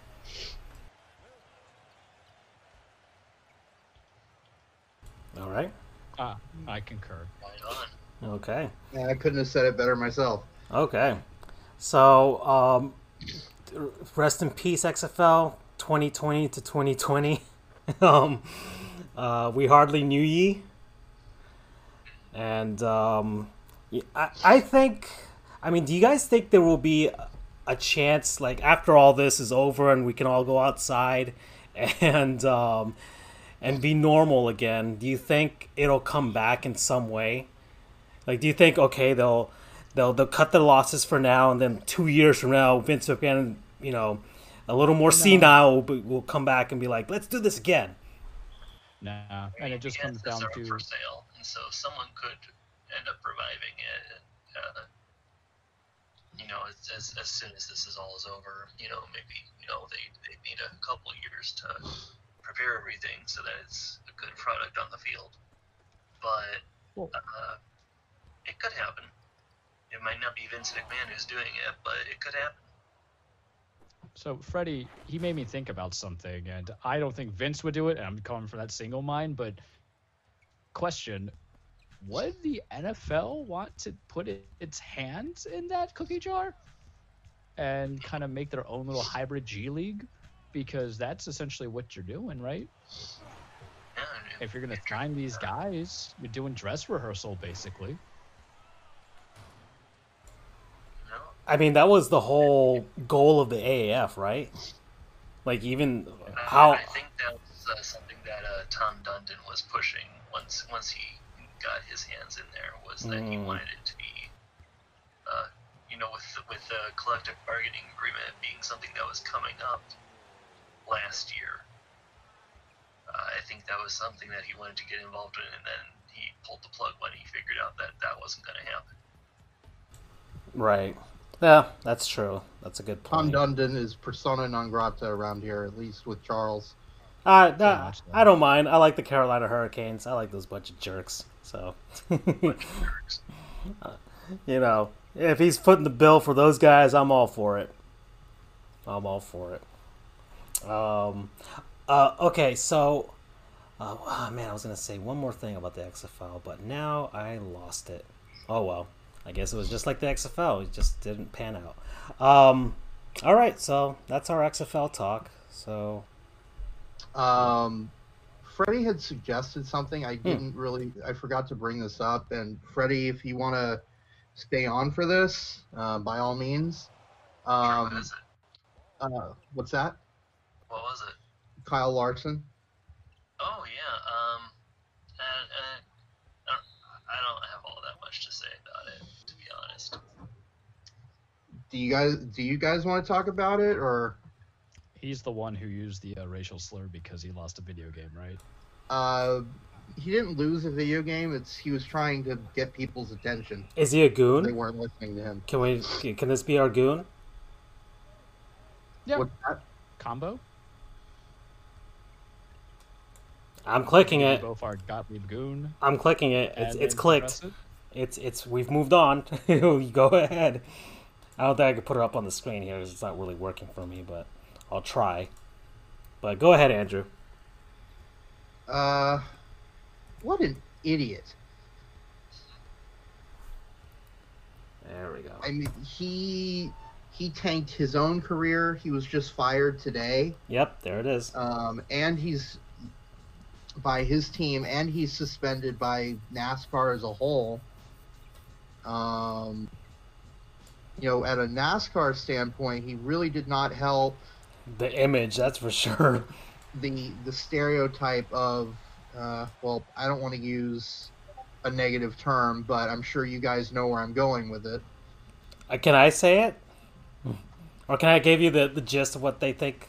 Basically, the hillbilly kind of like, yeah, you know, Ricky Bobby type of thing. Stereotype. Yeah, I guess that's a way to put it. I was I, I almost went Um, Yosemite Sam there, but whatever. Oh, Marcus Yeah, Marcus Stroman wants to fight him in a UFC battle, so maybe there's some good all- that come I'm out of this. for that. I am absolutely for that. goes to COVID nineteen stuff. They could do it in Florida because, or they could do a wrestling match WWE, right? So Yep. Yeah, it's I don't know what he was thinking. Uh, don't know if it was a thought. Maybe it was just a reflex, A natural impulse.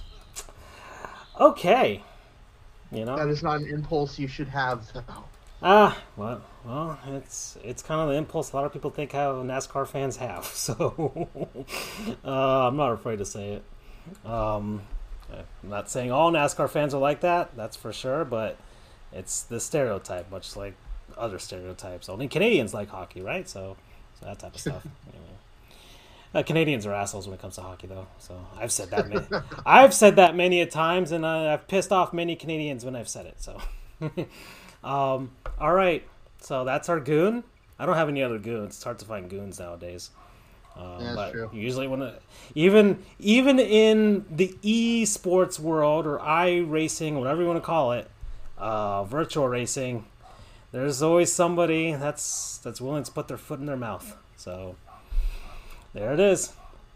Okay.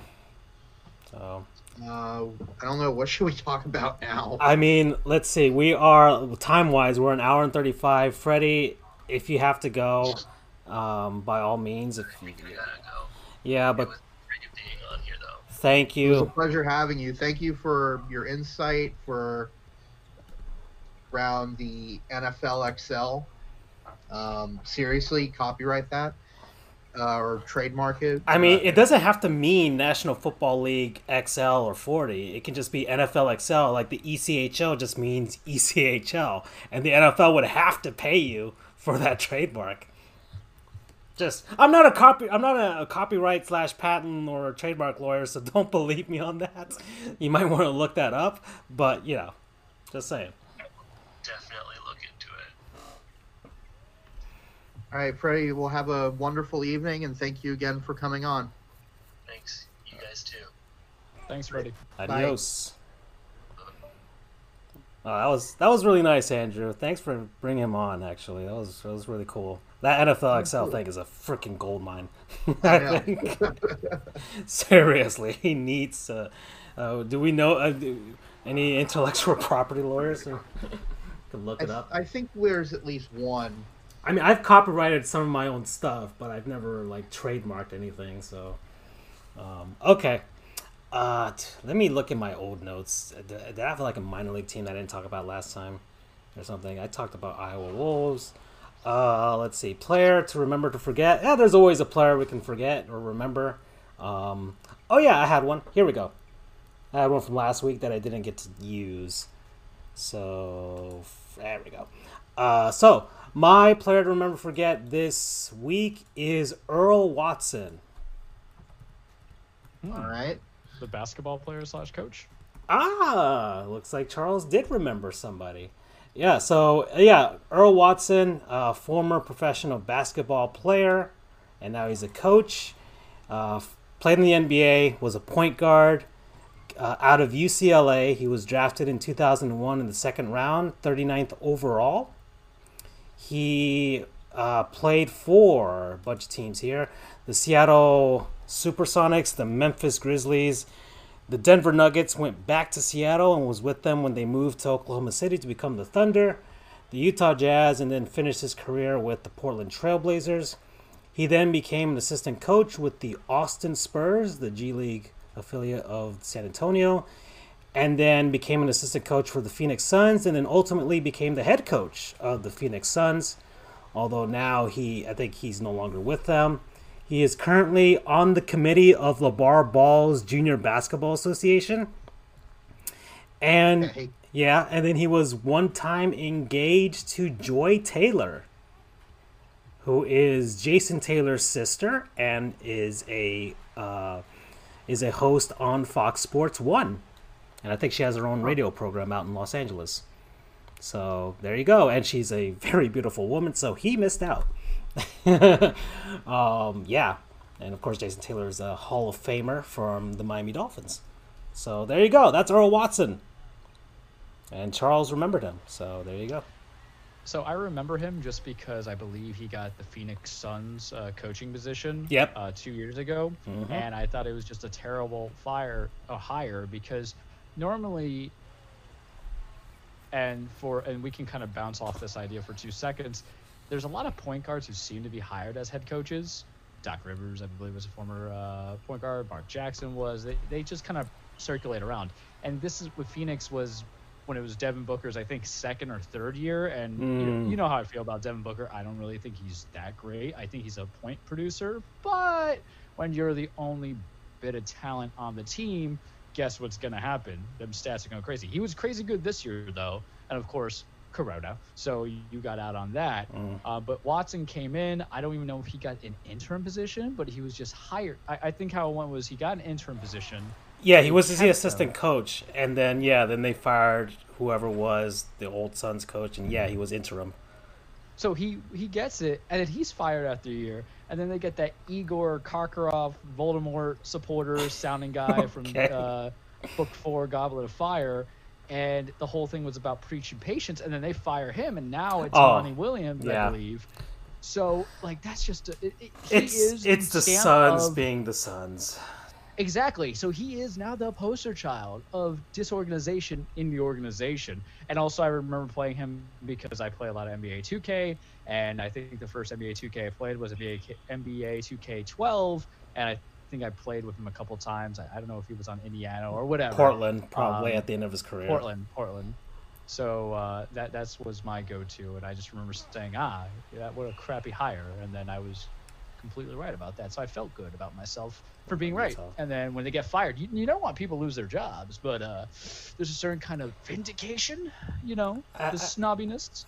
Yeah, I mean, at the same time, it's the Suns, so it was just like this carousel of them trying to figure out what to do, getting number one picks and stuff like that. And they, uh, nothing, nothing is working out for them. They're getting getting schooled by a ninety year old woman, so it's not, nothing's going good for the Phoenix Suns the last few years. So, yeah, he's he's a perfect shining example of the the this organization of the organization, as you said. All right, so Earl Watson, you know, yeah, I don't know what you did to to lose Joy Taylor, but man, you screwed up. Whoa, yeah. All right, let's get out of there. Um, let's see, we are at one hour and forty one minute mark. Is there any topic you guys want to talk about at all? Anything different? Uh, well, there's the but Diablo. What? no, no, not not Diablo. No, Oh, I mean, I was gonna say, do you have another player you remember? But I was like, ah. I, I mean, we have. I mean, there's of course the baseball talk of the realignment. Again, having the spring training teams uh, staying where they're at and just playing those as their leagues or conferences or what have you. Um, did you guys read up on that, or I can explain it? You know. Please explain. Okay, so my idea, as I've as I've said, and Charles has told me to retweet, and I have. Um, but basically, spring training complexes in Arizona and Florida will be the home ballparks of the Major League Baseball teams, and then I guess Tropicana Field, Marlins Park, and Chase Field as like backups or what have you, and then um, the thing that they went further with was splitting the leagues into divisions. So the Grapefruit League would have a North, South, and East division, and I think the the Cactus League would have like a Northwest, uh, Southwest, and some other division, what have you. But uh, the divisions make sense geographically especially in Florida. So, like Florida, the Yankees would be with uh, the Phillies, who play out in Clearwater. The Yankees play out in Tampa. The Tigers play in Lakeland. The Pirates play in Bradenton, and the Blue Jays play out in Dunedin. So those are kind of north or or in the Tampa area. Then the South would be the Atlanta Braves, the Baltimore Orioles, because they both play in Sarasota the Tampa Bay Rays, who play out in Port Charlotte, going south now, and then Fort Myers for Minnesota and Boston, because they uh, and that's the south, and they're all kind of along the line I seventy five there, so the the travel wouldn't be that hard for them, so they'd be in one division, and then the East, which would be uh, the Mets out in Port St. Lucie, the Marlins, the Cardinals, and Jupiter, and then the dirty, stinking, cheating Astros, and the Nationals in West Palm Beach. It makes sense, right? I mean, It makes a lot of sense. geographically, makes perfect sense for for Florida. Um, Arizona, I, I forgot, I don't have it on me, but a lot of the teams share complexes out there, so it, it all makes sense when I looked into it. This makes sense, um, but there are qualms that I have with the setup, but of course it's just um, logistical stuff. But for me, uh, rain in Florida, Heat in Arizona. Those those are like killers for me, especially in the summer. If this goes into the summer, and oh god, this I get depressed thinking about it going into the summer. Um, like Florida's schedule, I know we have two dome stadiums and it could work, especially like if you you know if there's a rain out for some like you can have some teams play in Tropicana and play at Marlins Park. But if a hurricane, God forbid, a hurricane comes, that completely destroys the scheduling that baseball would have for this. It would. Like, that'd be it. Arizona, I don't. At every time of the day in the summer, it is 100 degrees. I don't care if it's a dry heat. I think the dry heat is worse, to be honest. Now that I've been there, it sucks the life right out of you. Like, you know, we've all been here in Florida in the freaking summer and it's all steamy and hot and sticky, but I can, like, at the very least, I'm sweating. In Arizona, there's no sweat, it evaporates from your body. All the liquid is gone from you. You are shriveling up. That's worse for me. And I can't see them playing an 11 o'clock game in the Arizona sun. They would have to play at Chase Field, and there's 15 teams that have to share one facility. That's not going to work either.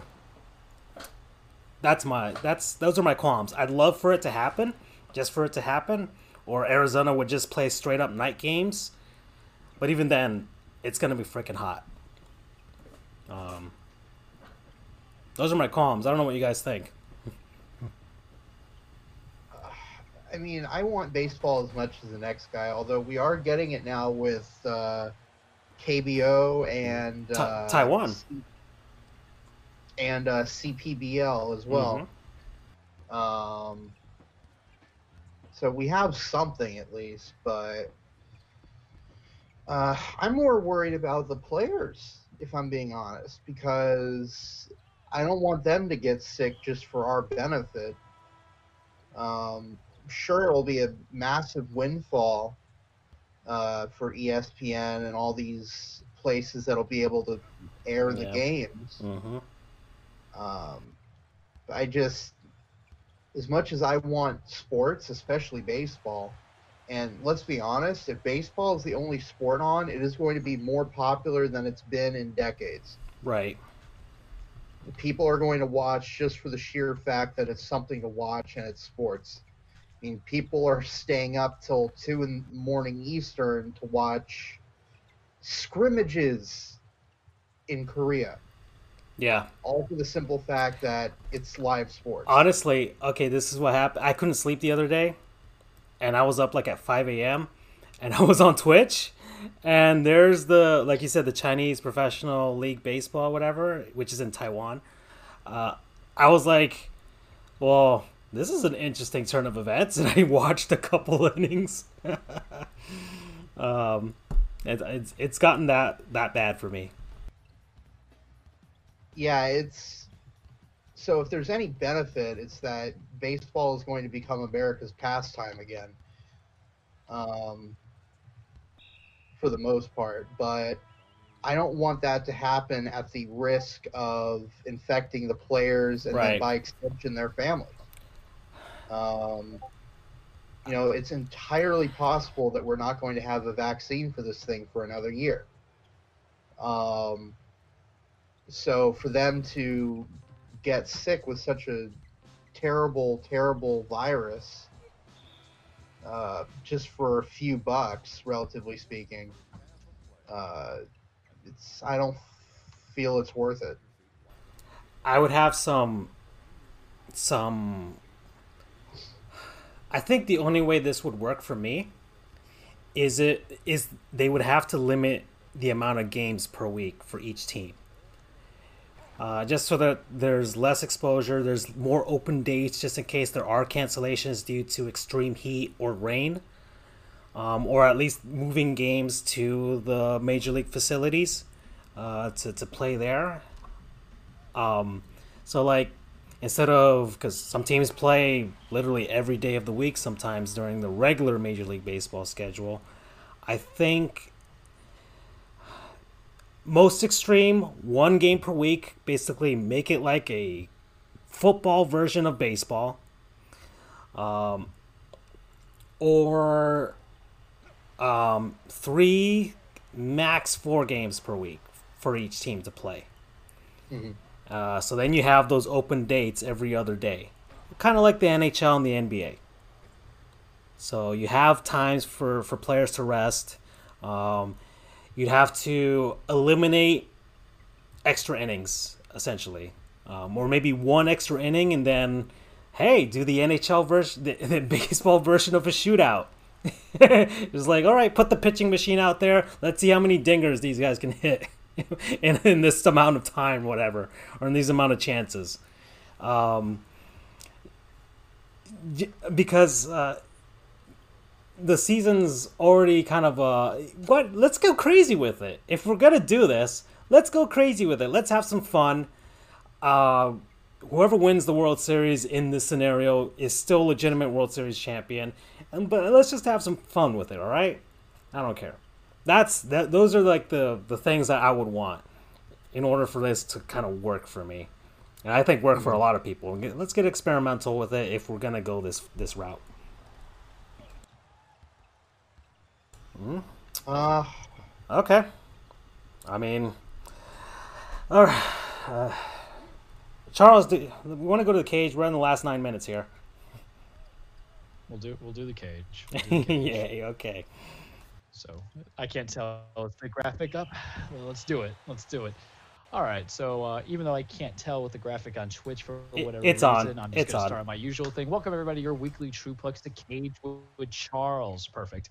Uh, as we all know, full disclaimer: wrestling is not fake. It is scripted. It is a dance. It is ballet. It is poetry Emotion is about men and women chasing championships. Men and women trying to beat the holy hell out of each other. And some people just having some good old-fashioned soap opera going on in our life.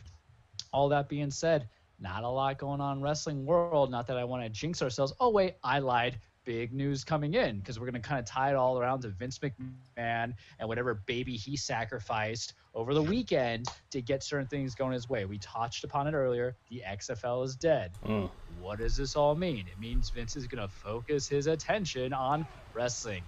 That is terrible news for Charles and his opinion. Why? Because WrestleMania was kind of a success. You're going to hear contrarians say differently, but this contrarian liked a lot. Night one was better than night two. That's just my personal opinion, but overall, it was nice. Vince is going to get ahead of himself. He's going to ruin things. It's what happened last year because we had Kofi Mania and also we had the wild card rule and we can't mm-hmm. have nice things. This is going to lead to Vince's egomaniac kind of personality to kind of transcend to a new kind of level because what happened? Florida, in the same fell swoop of Vince McMahon lost the XFL, Florida and our governor has deemed wrestling to be essential, which means no curfew apply, which means Vince comes, gets to come back to live shows. No more pre-taping. Now, mind you, what that means is those who want to wrestle are still going to wrestle and those who aren't going to wrestle are going to be written off TV. So you're not going to see Roman Reigns. You're going to get Austin Theory. I like Austin Theory. He's an okay guy. He's 22. He was an NXT call up to help fill in the need of dudes who got injured, who got sick. He had a WrestleMania match against the Street Profits with Angel Garza for the Raw Tag Team Championships. It was just a match. But now, those who are hungry and those who are yes men and yes women are going to get that TV exposure. Whereas those who kind of want to do things for their safety and their family safety, I feel are going to get what? Blackballed. That's just me. But now, Vince's whole megalomania Lost you, Charles. Hello. is going to center on. Why? Because we're going to still have money in the bank. I mean, thank you, got your championship title shot by climbing a ladder. Hello? Okay, I think you caught, you finally caught up now. I think you were behind, and they kind of zoom. You kind of spoke really fast there, but you zoomed back in. Are you here? I think there's a little bit of lag going on. Hello. I think we lost him. Andrew, you there too? uh, I don't hear him. Okay, I hear you. So Alright. I think it's just it's on his end. All right. Um well, I saw AEW on Wednesday last last week. I'm going to continue this cage here as, as poorly as possible. Um, this guy What named did you think? uh, I I watched um, this guy talking to a drone outside of his very swanky looking house. I don't know if it was his house or not. Then he was burning something, and he had this wild hair. I don't know who he was. I bet Charles can can probably have some insight on there. I so I don't know if Charles can pop in and pop back here at some point, but. Um, then I saw Cody Rhodes, the guy with the awful neck tattoo, and he beat some guy, and I was kind of taking a gap. Hey, can you hear me? Okay, yeah, I'm yeah taking it back. Back. Okay, I'm back. I was I was I was poorly talking about the AEW last week. Hello. Did we lose him Uh, again? Shawn Spears versus Cody Rhodes. Yes, that's what I was talking about. The guy with the awful neck tattoo won. Hello. I think we got him again. Okay. I I don't know what's going on. I guess it's because I was talking smack about Vince McMahon, and he probably silenced me. But let's transition to AEW for a second. You saw what it's like, the competitor. It has potential, and then it doesn't make sense, right? Yeah. And they need time to build into the casual fans. I mean, how about this, Francisco? Because we all know what I'm going to say about WWE. They got lucky. DeSantis says they're essential. They're going to make money. They're going to hope they're going to get people to be in there. What's your take on AEW, the other competition, and what you saw? I mean, they're really struggling with the whole like, uh, because at least at least the WWE's Performance Center. I mean, there's you know a bunch of money that's backed into it. They kind of put on more of a show. I don't know where the heck they were taping. I think they're in Florida too. The AEW I think is still in Florida, um, somewhere. I think they were like I forgot where they were. I think they were in Kissimmee or something like that. But um, presentation wasn't as uh, you know as high quality as uh, I would say. It was basically like the WWE was like the PS2 version of a game, and then like the Dreamcast version was the AEW. There was notable differences between the two, um, but I I enjoyed it for what it was. I mean, I, I was trying to get into it, and the whole guy talking to a drone thing, I was confused, but. I mean, I'm a noob, so I, I can't really harp on too much, but I can kind of tell there is a difference in quality between the two. Yeah, and I, I for one, I do like AEW to what it can bring to the table, but I also understand. This is what I'll tell one of my friends who's very diehard WWE is that AEW has only been in existence since October. I mean, granted, it's been around before then, but Dynamite has only been around since October, so it needs time to work out the kinks. And both shows are going to have problems and weird moments without a live audience. You feed off that emotion, you feed off that crowd, you feed off the story investments. They're beginning their TNT championship bracket, so the matches are supposed to matter, but the problem is is that it's the first round. So those who are supposed to get the spotlight are going to look good, but those who lose aren't going to get over anyway. Like Shawn Spears, he was a jobber as Tye Dillinger over in WWE, so you would think it kind of changes a little bit on AEW, and it doesn't. Um, this week, I believe it's Lance Archer. I think it's going against Kip Sabian, if I'm not mistaken. I mean, listen, they give you something to watch. NXT, on the other hand, its competitor to transition there, gave us something different. They gave us Ciampa Gargano 4 in a very cinematic match, the same akin to The Undertaker and AJ Styles and Bray Wyatt versus John Cena. And I got to tell you guys, I was kind of disappointed with it, but sometimes creative strokes happen and they don't all, you know, fall in the right place. But this is going to be a weird time for wrestling, regardless, because AEW is going to benefit as well. Because if WWE is going to be considered essential, then AEW should be considered essential. But are you going to get people to actually watch your shows because you're only get certain qualities? Like Money in the Bank is not going to have a lot of the high star-studded guys competing in it. Um, you're only gonna have a few. Like I love, I like, I respect Apollo Crews, but he's not necessarily the guy I want to see in my pay-per-view. But he might be in there, so you're not gonna have a Roman Reigns. You might not have other bigger names on there. So both shows are gonna struggle. The ratings have been poor for obvious reasons. Maybe I guess the crowds might change when they realize we're in for a long haul. So might as well watch it because It doesn't mean the product's bad. It just you have a stance of I need fans to watch a wrestling match. I don't need fans to hype me up because I can watch a wrestling match and appreciate the technicians and the submission specialists and the Mm. brawlers and everything that comes in between. But some people are there for more of the emotion. Some people on either show feel that it's awkward when they're speaking to a crowd of nobody. Yeah. But the idea is if I'm already watching it through television, you could be directing it towards me because I am one of the audience.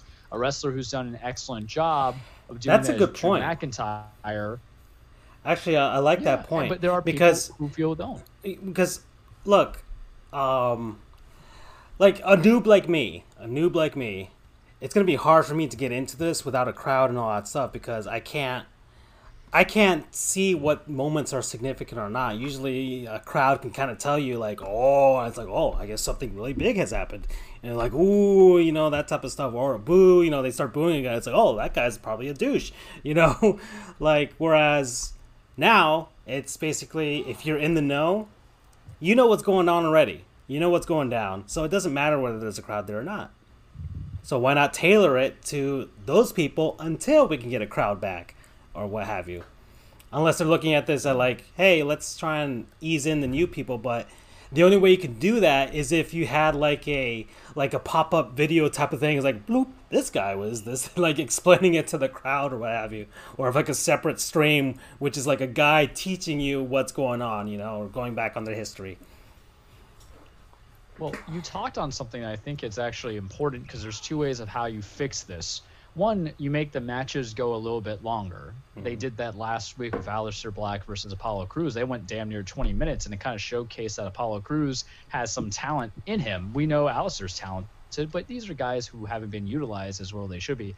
And two, if you want to help the casual crowds realize who's good or bad, this would have been perfect to have an on-screen GM as a presence there to make you kind of understand that cues because when you're wrestling in a ring two people talking trash or just two people talking trash but to have a smarmy gm who can facilitate the good guy and the bad guy for you and wwe has strayed away from doing that for the last year and a half or so because of the debacle of uh, Commissioner Corbin, I believe it was uh, called when Baron Corbin was overseeing. He was a commissioner. He was uh, a count, Constable Corbin, and then their failures were like Constable Stephanie was he Canadian?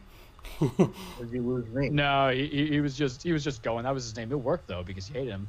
And AEW wants to be very anti-authority figure, so they don't even have those. But imagine having a GM saying these are the matches that matter, and they can hype it up. You're going to see two excellent wrestlers. These guys have had a feud or whatever. They they can facilitate it because WWE doesn't use managers either. They're using Zelina Vega, who's creating a new stable with Andrade, Angel Garza, and Austin Theory, which is a playoff, I think, of Andrade's old uh, CMLL, um, Los Ingobernables uh, faction, but we'll see. But you don't have enough managers that kind of make you really hate a side, you know?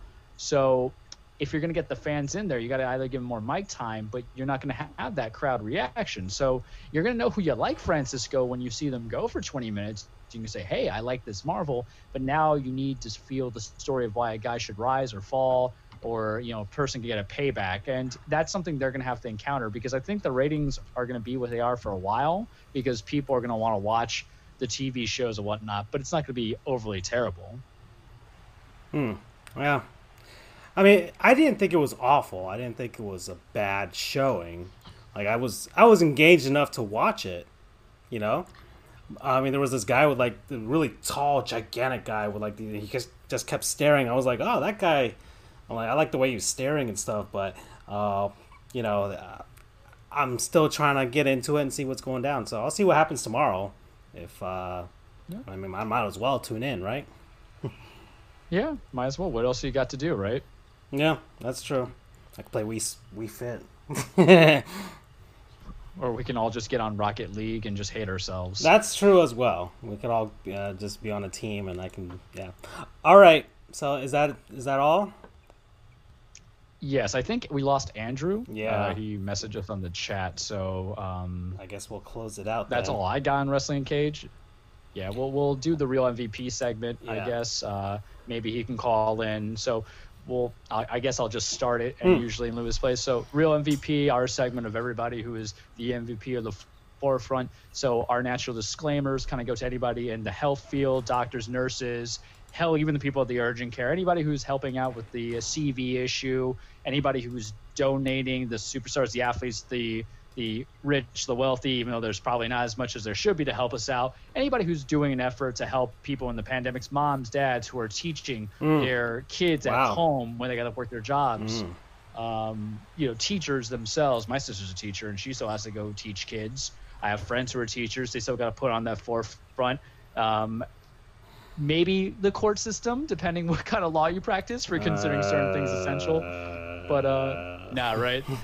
that side isn't the real MVP, but at least we're keeping certain people in jail. I don't know, but uh, so anybody out there in the health industry that is putting a good benefit to the CV situation and putting their lives at risk to save others, we thank you. We Yeah. think you're the real MVP.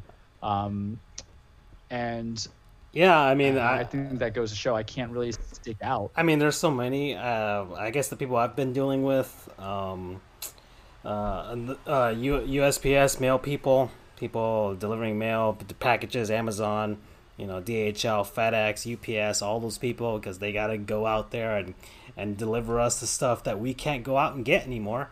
Uh, as so they they got to deal with all those packages and who knows what's on them and that type of stuff. So uh, all those people, all the people that are just in distributing uh, warehouses and stuff, um, and for all these places as, as well. All the pilots, all the everybody, everybody in, in those networks too. Um, food delivery people, because I I ordered um, DoorDash for the first time uh, since this stuff has started, and uh, to, I gave a nice tip to the to the person doing that. So um, thank you to all those people, uh, restaurants that are still working, trying to survive uh, and all this. And um, I was actually I had an idea was uh, I might just do some Yelp reviews of places that I've been to over the past year or so that I never made a review for. Who knows if they survive? But I might as well give them something um, to think about. Maybe order from them as well uh, when I can. Yeah, there's so many. We could we could do a whole show about this to be honest, and maybe we should. But um, that's it. That's all I got. I, I we still don't have Andrew back. Uh, hmm, you you covered it for me, Oh, Francisco. there's a sports one. The Atlanta Braves. I can't believe I'm saying this, but the Atlanta Braves. Um, they have decided to pay their employees, regardless if the season has started or not. And for so they have decided, you know, we're just gonna keep we're, we're gonna pay them. So Good guy, Atlanta Braves. yeah, good Good guy. on them. Atlanta, yeah, good on the Atlanta Braves, and a bunch of other major league teams will follow soon enough. And that's it. So, um, I guess we'll we'll close it out. So thank you everybody. Uh, thank you to to Freddie, Andrew for for bringing Freddie along. Uh, that was very nice, very interesting as well to hear his insights on NFL and XFL. Um, d- um, oh yeah, uh, tune in. I think on Thursday I will be streaming the Marlins versus the Phillies All Star Baseball 2004. So you can join me if you want, and we can talk about old baseball players. That's always fun to see. Um, I think tomorrow might do a stream watching wrestling. So I hope Charles Senpai can can guide me for that. Um, and you know that's it. We'll be done. I, I'm running out of ideas, but we're still going. We're, we're still going. We're number sixty. We might have to end the season at some point and just have like a little pause for ourselves for episodes, but we're still doing the other stuff. I'm trying to think of new things to do. I might do an NHL one or NBA one. Like, hey, if the playoffs had started, these teams would have met up, and we'll do a, a simulation of that too. I don't know, but thanks guys for for joining me in all this. I'm out. We're done. I guess that'll do it for us. Bye. All right. Bye. Rest in peace, Hank Steinbrenner, who basically said Red Sox Nation is non-existent, just creation. Red Sox and ESPN. Take care, everybody. Yeah. Um, rest in peace to Karl-Anthony Towns' mom.